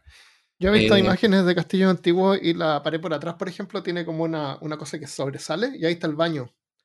Cuando caen, cae así por la muralla y cae abajo y se Eh, junta, Yes. como tú dices, para proteger. A lo mejor sirve como proteger atrás. Debe haber olido todo horriblemente. Sí, todo, todo asqueroso. Em, bueno, y para limpiarse, para, El para, con esponja. No existían los palitos con esponja, eso es de los romanos. El Ah, agua con esponja es de los romanos. El papel higiénico que podías usar, que no existía en ese tiempo, era heno, alguna tela de algún lugar que tal vez ya había usado Ay, otras Tu veces, camisa. pasto o, para gente con más dinero, piel de ratoncitos. Oh, qué caro eso. Un ratón por, por cagada. Mira, dudo que sea un ratón. Alguien limpiaba eso. Ah, ah, ya, ya. Yo dudo que hayan usado la piel de, de la piel de. Al ratón le llamaban a ese tipo que estaba ahí. Ese era el nombre de la posición. Claro. El ratón. Llámenme el El ratón. ratón. Llámame. Exacto. Entonces, yo dudo, yo dudo que haya una vez por piel. Lo dudo. Claro. Em, bueno. La comida que esta gente tenía no ayudaba mucho porque además de estar mal preparada, muchas veces era mal almacenada. Por ejemplo, en un, eh, eh, hubo un evento durante la Edad Media que las personas sufrieron de una epidemia causada por comer centeno contaminado con hongos. Pero eran Oh. hongos, no que venían de la producción, eran hongos que estaban porque el centeno se estaba pudriendo, había expirado. Mm. Mm, Y la gente lo preparaba igual, se lo comía igual. ¿Y qué, qué síntomas sufría esta gente? Tenía síntomas de espasmos, diarreas, picazón, le daba esquizofrenia, manía, quedaban maniáticos, porque los, los hongos se les suben al cerebro. Entonces ah, no, no, se, no se- no se digieren ni se, tran- se transfieren al cerebro. Of Us. Eh, exactamente. claro. Por ahí, por el 800, la salmonera era muy común y la gente se moría a cada rato de salmonera. Eh, enfermedades de la piel también eran súper comunes por falta de higiene, falta de protección contra el sol, falta de, de- todo. Eh, así que como cuando vean eh, Corazón Valiente o cuando vean eh, Corazón de Caballero, no se llama Corazón Valiente, Corazón de Caballero, eh, Corazón Valiente también. eh, cuando vean Robin Hood y vean a esta gente limpia, hermosa. eh, no es así. No era. Correcto. Ni siquiera los, los, los- la gente que tenía plata era tan, tan, tan así. La medicina europea también era un poco diferente de la medicina arábica, claramente, casi como lo vimos en el episodio de medicina medieval. Pero eh, no hace mal que recordemos un poco. Tenemos de- de- sobre esto. El cuerpo humano en ese tiempo se creía que estaba hecho de cuatro humores, el amarillo, el negro, la flema y la sangre. Y estos eran controlados por los cuatro elementos de la Tierra. Y además de esto, la luna afectaba a los elementos. sentido. Entonces, eh, el cuerpo era algo así como, como que hoy en día tú en vez de ir al médico vas a alguien que lee el horóscopo. Entonces tú vas y le dices así como, oye, eh, me siento muy mal, tengo síntomas de gripe. Entonces te mira, mira la estrella y dice, esto no puede ser gripe. Esto es tuberculosis. Pero como las Mm. estrellas no están alineadas, no te puedo hacer el tratamiento de tuberculosis, así que te vas a tener que ir. Chris, seguro lo has visto, pero uno de mis memes favoritos es ese donde está un man, como que el tag es medicina medieval y eh, es un doctor, entre comillas, analizando a un paciente. Dice, usted tiene fantasmas en la sangre, tome cocaína. Sí. Perfecto, ya. Exactamente. Así que muchas veces, de hecho, eh, usaban como... como se, se basaban en las estrellas para saber qué era lo que te estaba pasando. Era como Claro. muy raro, porque la luna controlaba los, hum- los humores y bueno, en fin. Y si andabas Eh, con romadizo y tosiendo y tenías mucha flema, mucho, mucho de ese humor hay que sacarlo. tenías mucho. Entonces había que desangrarte, que sacarte la sangre.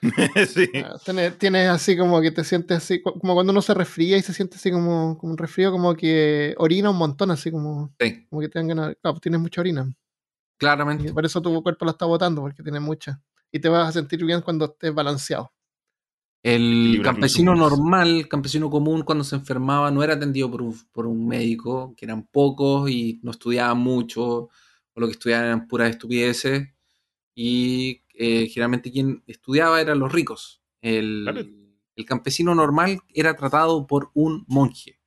Y los monjes lo que, lo que hacían era administrar remedios a base de hierbas, pastitos y ramitas y cosas por el estilo. El manuscrito más antiguo que tenemos de herbología se llama en inglés el Saxon Leech Book of Bald, que es traducido como, eh, eh, como la sanguijuela sajona de Bald. De Bald. Bald también es pelado, de que no tiene pelos en la cabeza, Ajá. pero era el nombre del tipo, entonces no se traduce, queda como Bald. Eh, esto fue escrito entre el año 900 y 950. Eh, en este libro se recomiendan cosas como ahumar a la persona con hierbas. eh, que pones a la persona y le tiras, quemas hierbas y ese humo negro como que lo ahumas a la persona. Eh, también, por ejemplo, en este mismo manuscrito dice, te, te recomienda que si tu caballo está con dolor y no quiere trabajar, es bueno buscar elfos, porque pueden haber elfos por ahí que estén haciendo que tu caballo tenga dolores. Ah, claro. O lo que puedes hacer también es escribir la palabra del Señor en una en la empuñadura de una daga. Y así también haces que tu caballo no tenga más dolores, pueda trabajar normal. Tiene sentido. Como la gente obviamente, bueno, la, gente también trataba cosas con menta para tratar algunas heridas y algunos venenos. La menta es antiinflamatorio, entonces no servía mucho.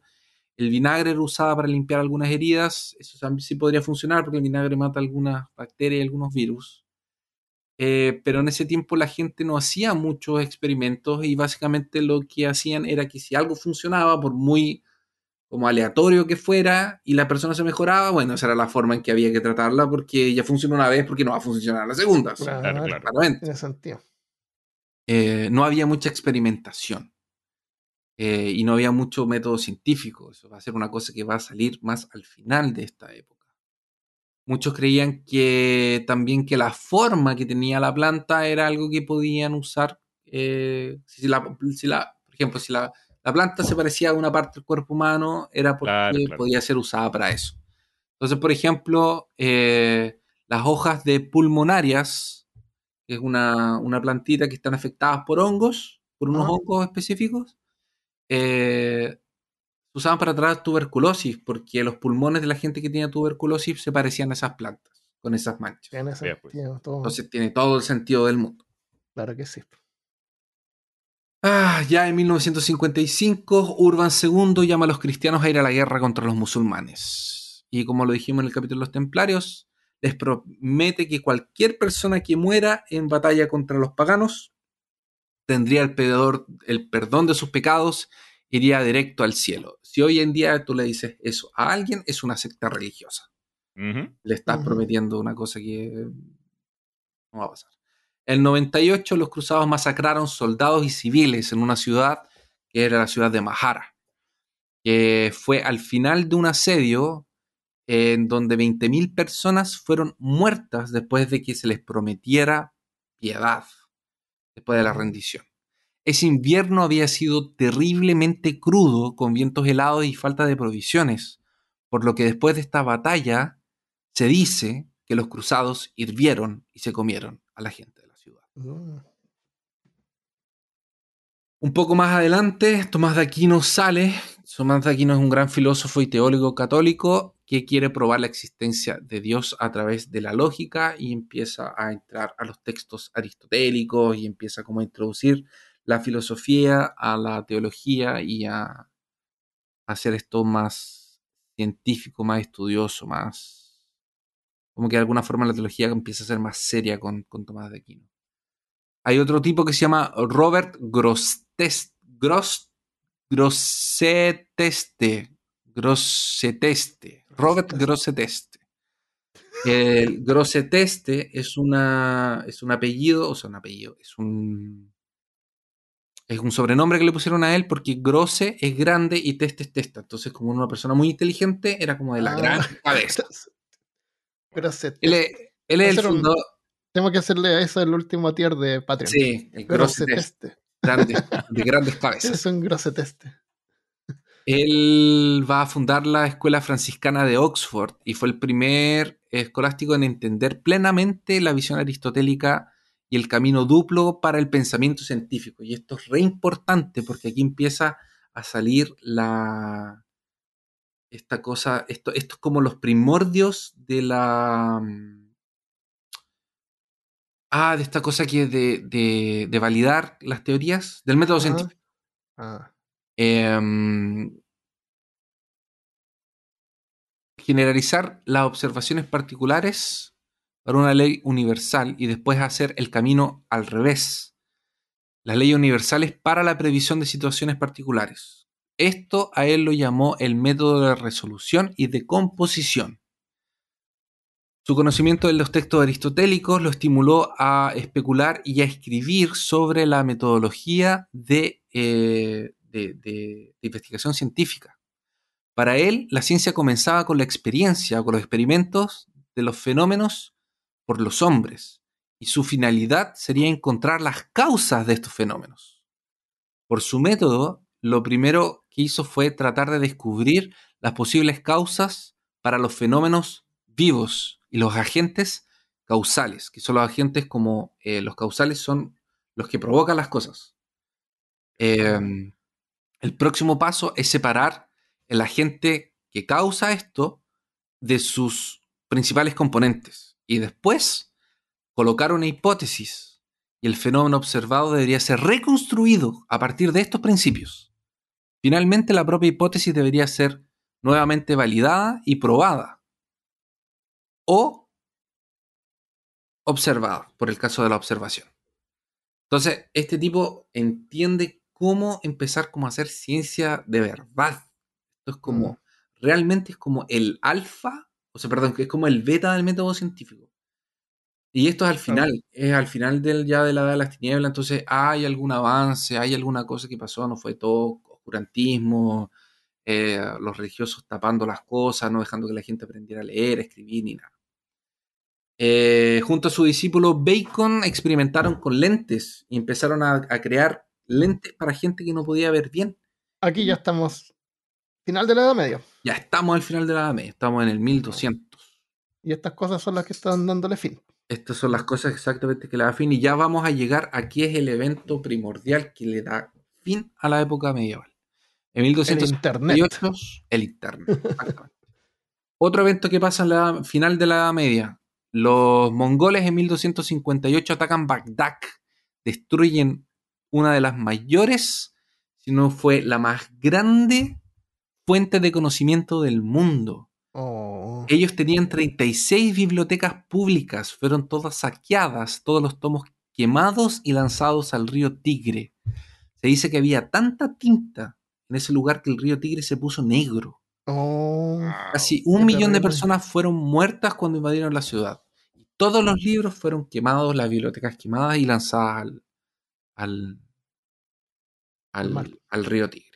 Oye, Otra cosa es un que punto, no creo que lo, lo- lo hayamos dicho, ¿no? En ese entonces la gente era inalfabeta, la mayoría de la gente Sí. no sabía leer de ambas maneras. Entonces el acceso a las bibliotecas, librerías era más para gente o con dinero, gente de posiciones como los monjes o algo así. Comercio, claro. Entonces, a veces ni los monjes sabían leer. Había monjes Oh, que no wow. sabían leer. No todos sabían leer latín, y no, no todos de hecho entendían la Biblia. Gente como que hacía lo que, lo que les decían, más o menos. Eh, de, hecho, de, hecho, de hecho, la Biblia no era algo para todo el mundo. De Claro, en había ese entonces la religión era- tenían la Biblia incluso encadenada. No tenían acceso a leerlo, la Biblia.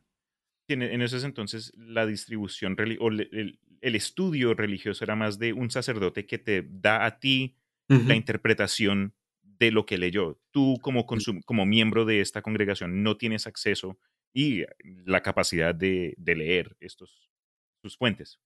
Exactamente. Ahí la Carta Magna también fue más o menos en el 2215. Es una carta que está otorgada a Juan I de Inglaterra eh, como para que pudiera hacer las paces contra, a, a través del arzobispo de Canterbury, eh, con el objetivo de hacer las paces entre el monarca inglés y la am- amplia impopularidad y un grupo de varones sublevados. El documento prometía la protección, la protección de los derechos eclesiásticos, la protección de los varones ante la detención ilegal, el acceso a justicia inmediata y limitaciones de tarifas feudales a favor de la corona. El acuerdo sería simplemente sería implementado por un concilio de 25 varones Ninguno de los bandos cumplió sus compromisos y la carta fue anulada por el Papa Inocencio III, lo que provocó la guerra de los varones. O sea, la Carta Magna no sirvió de nada la primera vez. Pero el documento se volvió parte en la vida política inglesa y era renovada habitualmente por el monarca de turno. Aunque con el paso del tiempo, el nuevo Parlamento inglés aprobó nuevas leyes que hicieron que la carta perdiera parte de su significado práctico, a finales del siglo XVI hubo un creciente interés por ella. Los abogados e historiadores de la época pensaban que existía una antigua constitución inglesa, remontando los días de los anglosajones, que protegía las libertades individuales de los ingleses, y argumentaron que la invasión normanda en el 1066 había suprimido estos derechos. Según la ellos, invasión de los Armandos. de los armandos. Los venían del armandos- norte. Los. Armandos del norte. Según ellos, la Carta Magna fue un intento popular de restaurarlos, esos derechos comunes de los ingleses de antes. Eh, lo que convirtió en un fundamento importante, lo que la convirtió en un fundamento importante para los poderes contemporáneos del Parlamento y principios legales como el habeas corpus. También en ese tiempo va a salir el infierno de Dante, que de hecho me parece que lo escribe durante la, la- la plaga. Eh, el purgatorio, los, un montón de infiernos y etcétera, etcétera. Ahora, ¿qué es lo que le da fin a este, a este tiempo de, de oscuridad y de negación? ¿Y qué es lo que termina esto? ¿Cuál sería el evento como que, que podríamos decir que... ¿Qué creen ustedes que podría ser? A ver, no hay internet. Mejores mapas. También fue, eso, eso también fue en, el- en la época medieval.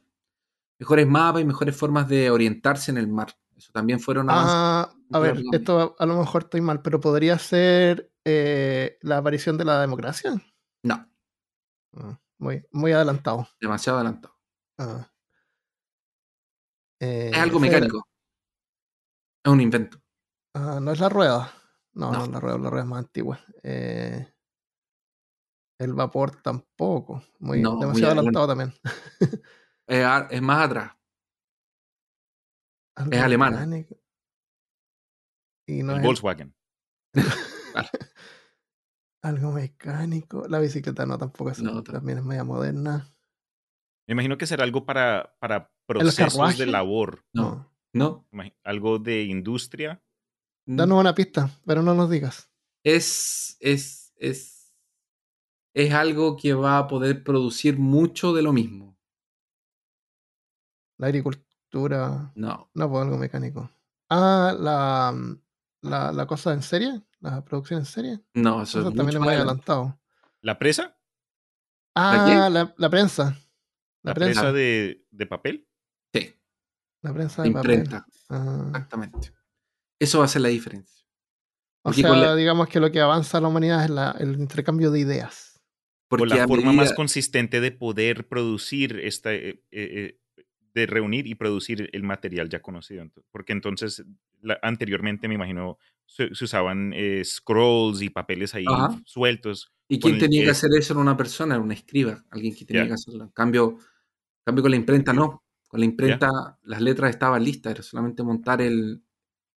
Era montar y prensar, prensar, prensar, prensar. Entonces, Claro. Se empieza a distribuir esta, esta máquina y la gente empieza a tener acceso a la lectura. Y empieza a tener acceso, y la gente empieza a aprender a leer. Los monjes empiezan a aprender a enseñar a leer. Y ahí empieza a. Ahí cambia. Ahí se va el renacentismo. No, vea pues. Ahí se va el. Fue con la prensa. Ah. La importancia de los libros. Todo Bueno, lo que tomó se- que pudiéramos aprender eh, eh, a tener la, dispos- la disponibilidad de, de- de los libros. Y hoy día hay gente que dice, ay, no, a mí no, no puedo leer. No me gusta leer". Pásenme un audio del libro. Eh, No, pero es lo mismo. Si no es el libro en sí, es la idea. Las ideas. Eh, escuchar un podcast, un audiolibro, un libro es lo mismo. Es porque, o ver claro, un documental. el- el- porque es la forma en la que información viaja y se comparte. Claro. Oye, a todo esto le digo al tiro a la gente que nos está escuchando, yo sé que me salté millones de cosas, que no es, sub- eh, son millones de años, pero bueno, aquí está un... lo- Eh, yo quiero lo- saber qué pasó con el rata. el pobre rata. El pobre rata. Pobre rato está ahí limpiando pieles todavía. Claro. Tal vez está trabajando en un 350, desagüe. 400 años. Qué loco. Y Y eso. eso era el mundo para la gente y eso era lo que había. Pues y no echaban nada de menos porque no sabían nada. Exactamente. Igual como nosotros no echamos de menos ahora cosas que van a, que no sabemos que existen en el futuro, que ¿cómo podíamos vivir sin eso? Exactamente. ¿Cómo podíamos vivir sin alcohol gel antes? Sin alcohol gel. Imagínate, sin Netflix. Netflix. Y eso. Mm, Espero que les haya bueno. gustado. Muy interesante. Muy interesante, me gusta como todo termina, eh, todos el, el oscurantismo se pierde con la aparición de la información Y la educación y la gustó, aprendizaje. por eso me gustó mucho. el- Eso es importante. Excelente. Eh, sobre eso, eh, me gustaría de repente visitar eh, la historia de Gutenberg, que es súper interesante también, Sí, porque también lo, lo hicieron leso, le hicieron trampa y sufrió el tipo haciendo sus A variar. Claro. gente que tiene Pero buena idea. era súper perfeccionista también. Es entretenida esa cosa. Él quería usar varios colores incluso y era como súper revolucionario y la cuestión era terriblemente difícil, pero no dos colores y creo que era negro y rojo. Sí, quería usar negro. Y se demoró mucho más y los inversionistas lo presionaban, que no tenía que sacar las Biblias y sacó unas apre- apresuradas y estaban mal, parece, y lo demandaron. Oh, Claro. Eh, es interesante ese tema de la imprenta. Sí. Eh, eso es todo lo que se me ocurre sobre, sobre esto. Y sobre, dijiste que íbamos a hablar de videojuegos y de todo eso, pero hablamos de la Edad Media Real. Y eh, como ya lo he dicho antes, el tema de la Edad Media, o sea, de la, de la Edad Media, así como el fanta- la fantasía medieval, eso es un recurso porque si tú quieres escribir una historia sobre un elfo que se enamora de un enano, no tienes que explicar nada, porque la gente ya sabe de qué se trata, estoy hablando. Entonces es un buen marco para poder eh, escribir una historia de fantasía sin tener que estar eh, ar- armando el mundo. Armando. ¡Oh! Dije mi nombre. Mira. Oye, pero eso me deja pensando en el futuro, ¿cómo van a romantizar nuestro periodo de tiempo en el que estamos viviendo ahora? Todo el mundo tiene car- carros, Peluches de Trump. peluches de Trump. Ya, no sé, como que... Ah, Mira, mira, como- En algún momento. forma como la gente romantiza los años 80. Exacto, exacto. Ah, ah, ah, tú dices que lo que va a hacer esta, que lo que va a definir este, Sí. este momento. ¿Cómo nos van a lo ver en el futuro nosotros? ¿Qué clase de, de versión haciendo- rara, fantástica van a tener en mente cuando Va- piensan? van a- gente asistiendo no podemos tweets, verlo po, porque estamos viendo Pero lo- canales de YouTube, videos cortos. Claro. O sea, imagínate Hay, hay- en el futuro una- la gente encuentra un pendrive con un montón de videos de Viber. Es como, ¿qué es esto? Ya, ya, ya, ya, ya. Todo el mundo Eh, pegado en una pantalla. yo creo que lo que se refiere es como. Hay películas ya que están mostrando como vida en los 90. Sí. Y, y, y, y como que las veo y no le, no noto mucha diferencia. Yo creo que llegamos a un plató en términos tecnológicos. Eh, Ya no hay tanto desarrollo como antes. Las cosas Sí. se, se alentizaron un poco. Los teléfonos nuevos son iguales al, al año anterior, no hay ninguna diferencia. ¿no? Uy, eso me carga una tecnología. días. Es- Claro, es que no hay nada más que hacer, pues sí, hasta que aparezca otra, alguien invente una necesidad y la explote después. Eh, entonces, yo creo que llegamos como a una especie de plató y a lo mejor no va a haber así como década de los, de los, de los 20 de nuevo, porque va a ser Mm. como igual la década de los 10. Eh, estamos entrando en una recesión ahora, así que a lo mejor la década de los 20 y 30, a lo mejor va a haber un renacimiento con nuevas tecnologías. Autos eléctricos finalmente, instalación de, de lugares donde cargar tu auto eléctrico, te- tecnologías de batería, que también ha sido súper lento el desarrollo de las baterías. Eh, había había una- unos MP3 players, mm, parece que era un- eso era, que tú lo cargabas con gotitas de alcohol. Tú le abrías una tapita y le echabas gotitas como si fuera un cipo. ¿Ya? Y eso hacía una reacción química que le convertía internamente en electricidad para alimentar el, el MP3. Entonces han habido como, como intentos, pues, de por qué tiene que ser batería, porque otra cosa se puede usar para generar electricidad. Lo que esto necesita. A lo mejor alcohol. Gasolina, le pones a tu, a tu celular, va, Claro. cargas tu auto, después cargas tu celular con una, con- una manguerita chiquitita así para el celular. ¿Quién sabe? Hay que esperar. Pero bueno, Mm. Esa va a ser la pregunta de, de este episodio. Que, ¿Cómo crees tú que la gente va a romantizar el periodo donde hablamos ahora? Así que, ¿qué les parece si leemos las preguntas de- del episodio anterior? No, dale. Las respuestas, a ver Yo- si es que hay alguna. Yo puedo, puedo irme. Eh, un segundo, pum, o te tienes que ir. Sí, porque estoy una hora atrasado. Ah, ¿en serio? Bueno, despídete entonces y la leo con Cristian. Pero sácame nomás del episodio. No, di chao. Ah, sí, Le que- corta la pista entera. Armando y yo reaccionando a nada. Ah, de repente, porque habló él todo el rato. Gracias. Los quiero mucho. Chao. Chao, Ya, Manzano, voy a cortar. bien, Voy a cortar. Voy a cortar. fotos. Voy a dejar. Sí, no cierre el computador. No, no voy a cerrar nada. Voy a dejar aquí en mute. Ya y- deja todo prendido. Chao, chicos. Ya, chao. Espero que les haya gustado. Chao. Chao. Sí, Ok, súper chao. bueno. Chao. Ya, le- leamos esto rápido porque no quiero correr riesgo de perder la pista de él. Dale. Eh, ya, entonces la, la pregunta en, eh, de supersticiones fue: ¿qué supersticiones extrañas creen donde tú vives? Eh, a ver, entonces hay varias respuestas. No las he revisado antes y no sé qué, cuáles son las mejores, pero veámoslas. Blanco dice: En el sur de Chile se cree que si encuentras un huevo de gallina demasiado pequeño en tu gallinero, hay que quemarlo. Si no lo haces, saldrá de adentro un culebrón que se comerá tus gallinas. Wow, no tenía idea, hay que quemar huevos chicos. Tremendo. ¿eh? Eh, a ver. Yo pensé que decía, ah, hay que quemar el gallinero. Y yo, ¿perdón? Ah, el gallinero completo, no el huevito de gallina. Ok, ok, dame Pobre gallina. Eh, bueno, Ignacio BR y Campicaro dicen los dos. bueno, Ignacio dice no entregar la sal de, la man- de mano a mano. A eso no sabía. Sí, si te paso la sal que te la tengo que empujar o dejarla en la mesa y tú la agarras. O usas los pies. Sí, o los pies. Campi Caro también dice lo mismo, no pasar la, la sal de la mano mano. Le mandamos un saludo a ella que es una amiga del podcast. Yo. Eh, Cri dice, soy de Angol, Chile, acá hay un árbol que se conoce como litre, el cual es urticario y se dice que te produce esta reacción solo con pasar cerca y para evitar esto hay que, se- hay que insultarlo o escupirlo. Pobre árbol, ha crecido con escupo. Todo deshidratado. Sí, acá hay hierba venenosa, se llama hierba venenosa. Es como una, es como una enredadera que sale. Sí, Poison Ivy. Yo tengo acá atrás, pues, y mi suegro me dijo, oye, hay que quitar todo eso. Y era como una enredadera que estaba creciendo en los árboles y que se veía súper linda. Y yo le dije, "Mm, sí, no, la, no la saqué. Porque a mí no me da, no me da nada. O sea, me pico un poco. Pero hay gente que es alérgica.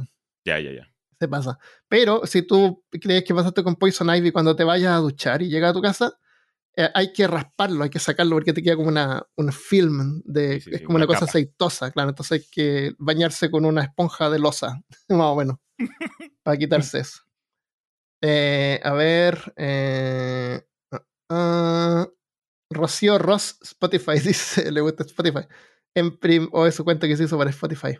En primaria, cuando escuchabas sirenas, o sea, ambulancias o policía, te decían, jálate el cabello, así evitabas que tratara de, de que se tratara de un conocido o familiar. Oh, wow. Obvio, todos lo hacíamos porque era muy lógico. Era muy No tenía lógico. idea. Eh, Carlos Guillermo dice, prometer cruzando los dedos, no te obliga a cumplir. Ah, sí, pues uno cruza Ah, los cierto. dedos la- atrás y como que se siente, se siente de que no, no tiene que cumplir. Saludos, soy turista urbano de Instagram. Gracias por citarme. saludos. Ah, este es el moto, mototero. Yeah. Oh, qué bueno que nos escribió. Qué bueno, ojalá que le esté yendo bien y ahora aprovechando que se está poniendo más caliente, así que sus aventuras. Hoy cada vez que me acuerdo de él me dan ganas de agarrar mi moto e ir a pasear eh, con una cámara y hacer un ahí. Dale. Sí, está lloviendo y no tiene batería.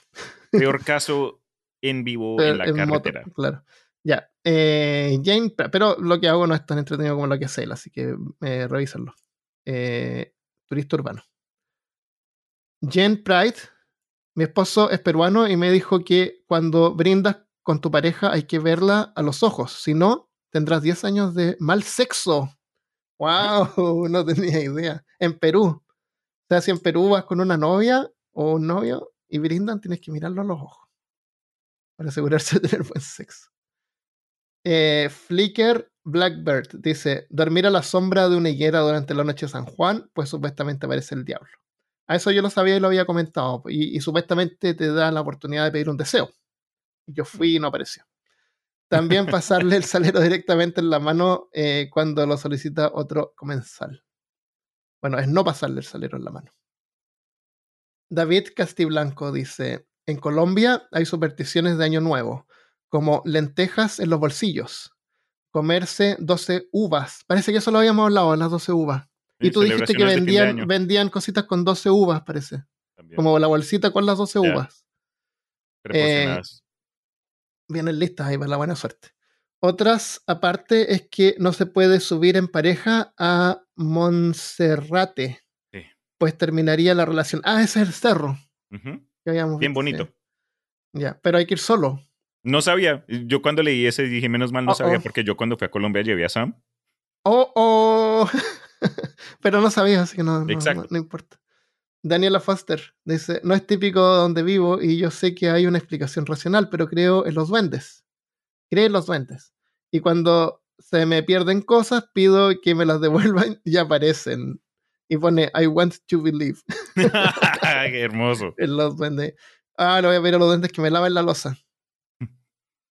Eh, Damián Baker dice, en Chile si se corta la mayonesa, porque cuando tú haces mayonesa, no, sab- no sé si tú has hecho mayonesa alguna vez, Sí, hay que batir el la- huevo.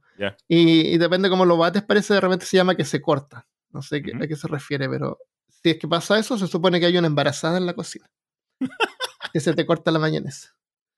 Javi dice, no dejar la cartera en el piso. Se supone que llama a la pobreza. Mis abuelos chilenos sureños Ah. eran comerciantes, así que de ahí quedó esa superstición arraigada. ¿Quién pone la billetera en el ¿Quién pone algo en el suelo?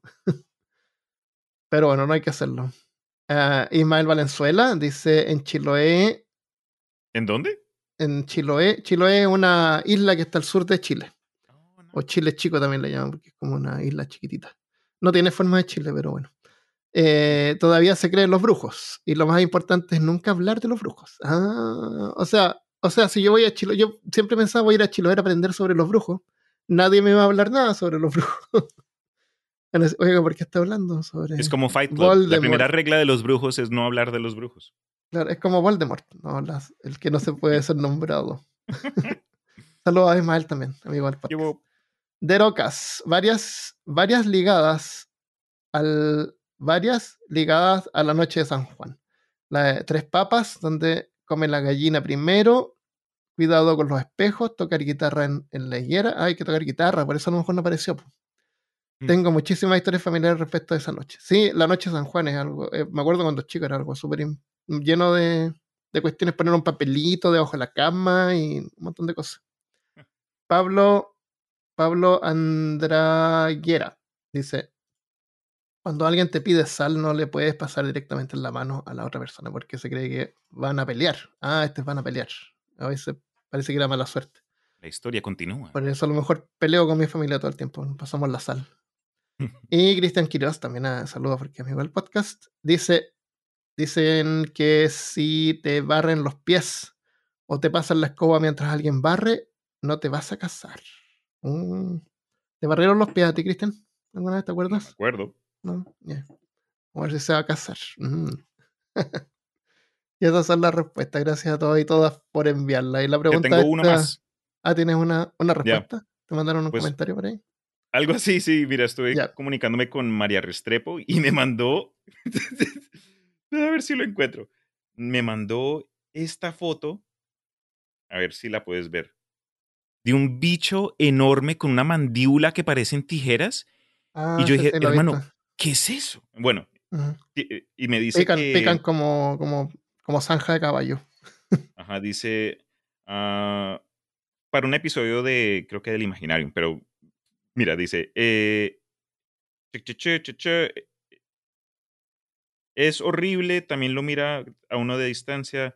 Eh, pa, pa, espera, espera, espera, espera, Parece espera, una, espera, espera. para los que, los que están escuchando, no ven nada. eh, pareciera, es como del de una libélula, pero adelante con unos, unas tenazas así gigantescas, que sí que son tan largas como el largo de la libélula en sí. Bueno, perdón. El, Esas la son la sí, eso fue lo que estaba mostrando. Sí, y esas son pero- las hem- los machos, parece que son eso. La conversación Por- parece que ocurrió por audio, pero me nombró el, nombre del bicho y no ella me me dijo el nombre, pero también lo conozco. me contó que la superstición alre- alrededor de ese animal es que supuestamente si te Ah. pica tienes que Mm. tener sexo. Ah, Entonces, sí. wow. yo dije, de- un salto de lógica, yo digo, "What, what, Claro. what?". Para, para que no te mueras. O no, como que te, te da, ah, te, te urge tener sexo, como que te, Ah. te sube el libido. Ah, te sube el libido, ya, ya. Bueno, ese, ese que tuviste ahí en la foto que tiene la tenaza gigante, ese es el macho. Ok. Y la hembra tiene unas, tena- una- unas tenazas chiquititas y esa es la que pica súper fuerte. El macho no, es grande, pero no tiene tanta fuerza eso porque es muy largo. Ok, ok. Eh, Pero se ve terrorífico. Claro, eso es un monstruo. Y, y muerden nomás. Y muerden si los molestan. Parece que no son agresivos, no te van a salir persiguiendo. Pero yo he visto por acá en Alabama y, y les he tratado de tomar fotos, pero como no me acerco tanto porque me dan terror, las fotos quedan malas. Pero cuando vea uno le voy a tomar una foto. Son, son pero lo horripilantes, dan mucho miedo. En Chile se dice anda picado de la araña cuando alguien anda caliente, así con lívido. Oh. Porque eh, la araña, la viuda negra, si te pica, te produce una erección. Y después te mueres. No, no te mueres, pero andas con una erección involuntaria eh, por varios días, lo cual es súper doloro- doloroso, e incómodo e inconveniente. Entonces, eh, una vez por ahí vi un artículo de que estaban in- haciendo investigaciones usando esta araña para producir algún medicamento como el Viagra, Ah, que te ayuda a tener erecciones. Entonces, puede haber porque hay insectos que te pican y te causan erecciones. Oye, se ve un nombre para un, un grupo de metal. La vida negra, No, ah, erección, erección Erection. involuntaria. erection, erección involuntaria. Qué terrible. Qué bueno que no era músico. Oye, ¿te escuchaste el nuevo álbum de, de De erección erección involuntaria? Sí, anda ubicado la araña. Qué terrible. Ya, vámonos antes que sigamos diciendo cosas terribles. sí. Eh, eso es todo por ahora. ¿Quieres dar algún plugin? Ah, todo bien. Ya, eh, gracias a todos y todas por escuchar. Ayúdennos compartiendo este podcast. Y si quieren colaborar, pueden inscribirse en patreon.com slash peor caso. Gracias a todos los Patreon. Este podcast grabamos un precast que hablamos puras tonteras que pueden escucharlo en Patreon también, los Patreon. Así que eso es todo. Hasta la próxima vez. Muchas gracias y nos vemos, como dije, la próxima vez. Valga la redundancia. Adiós. Chao.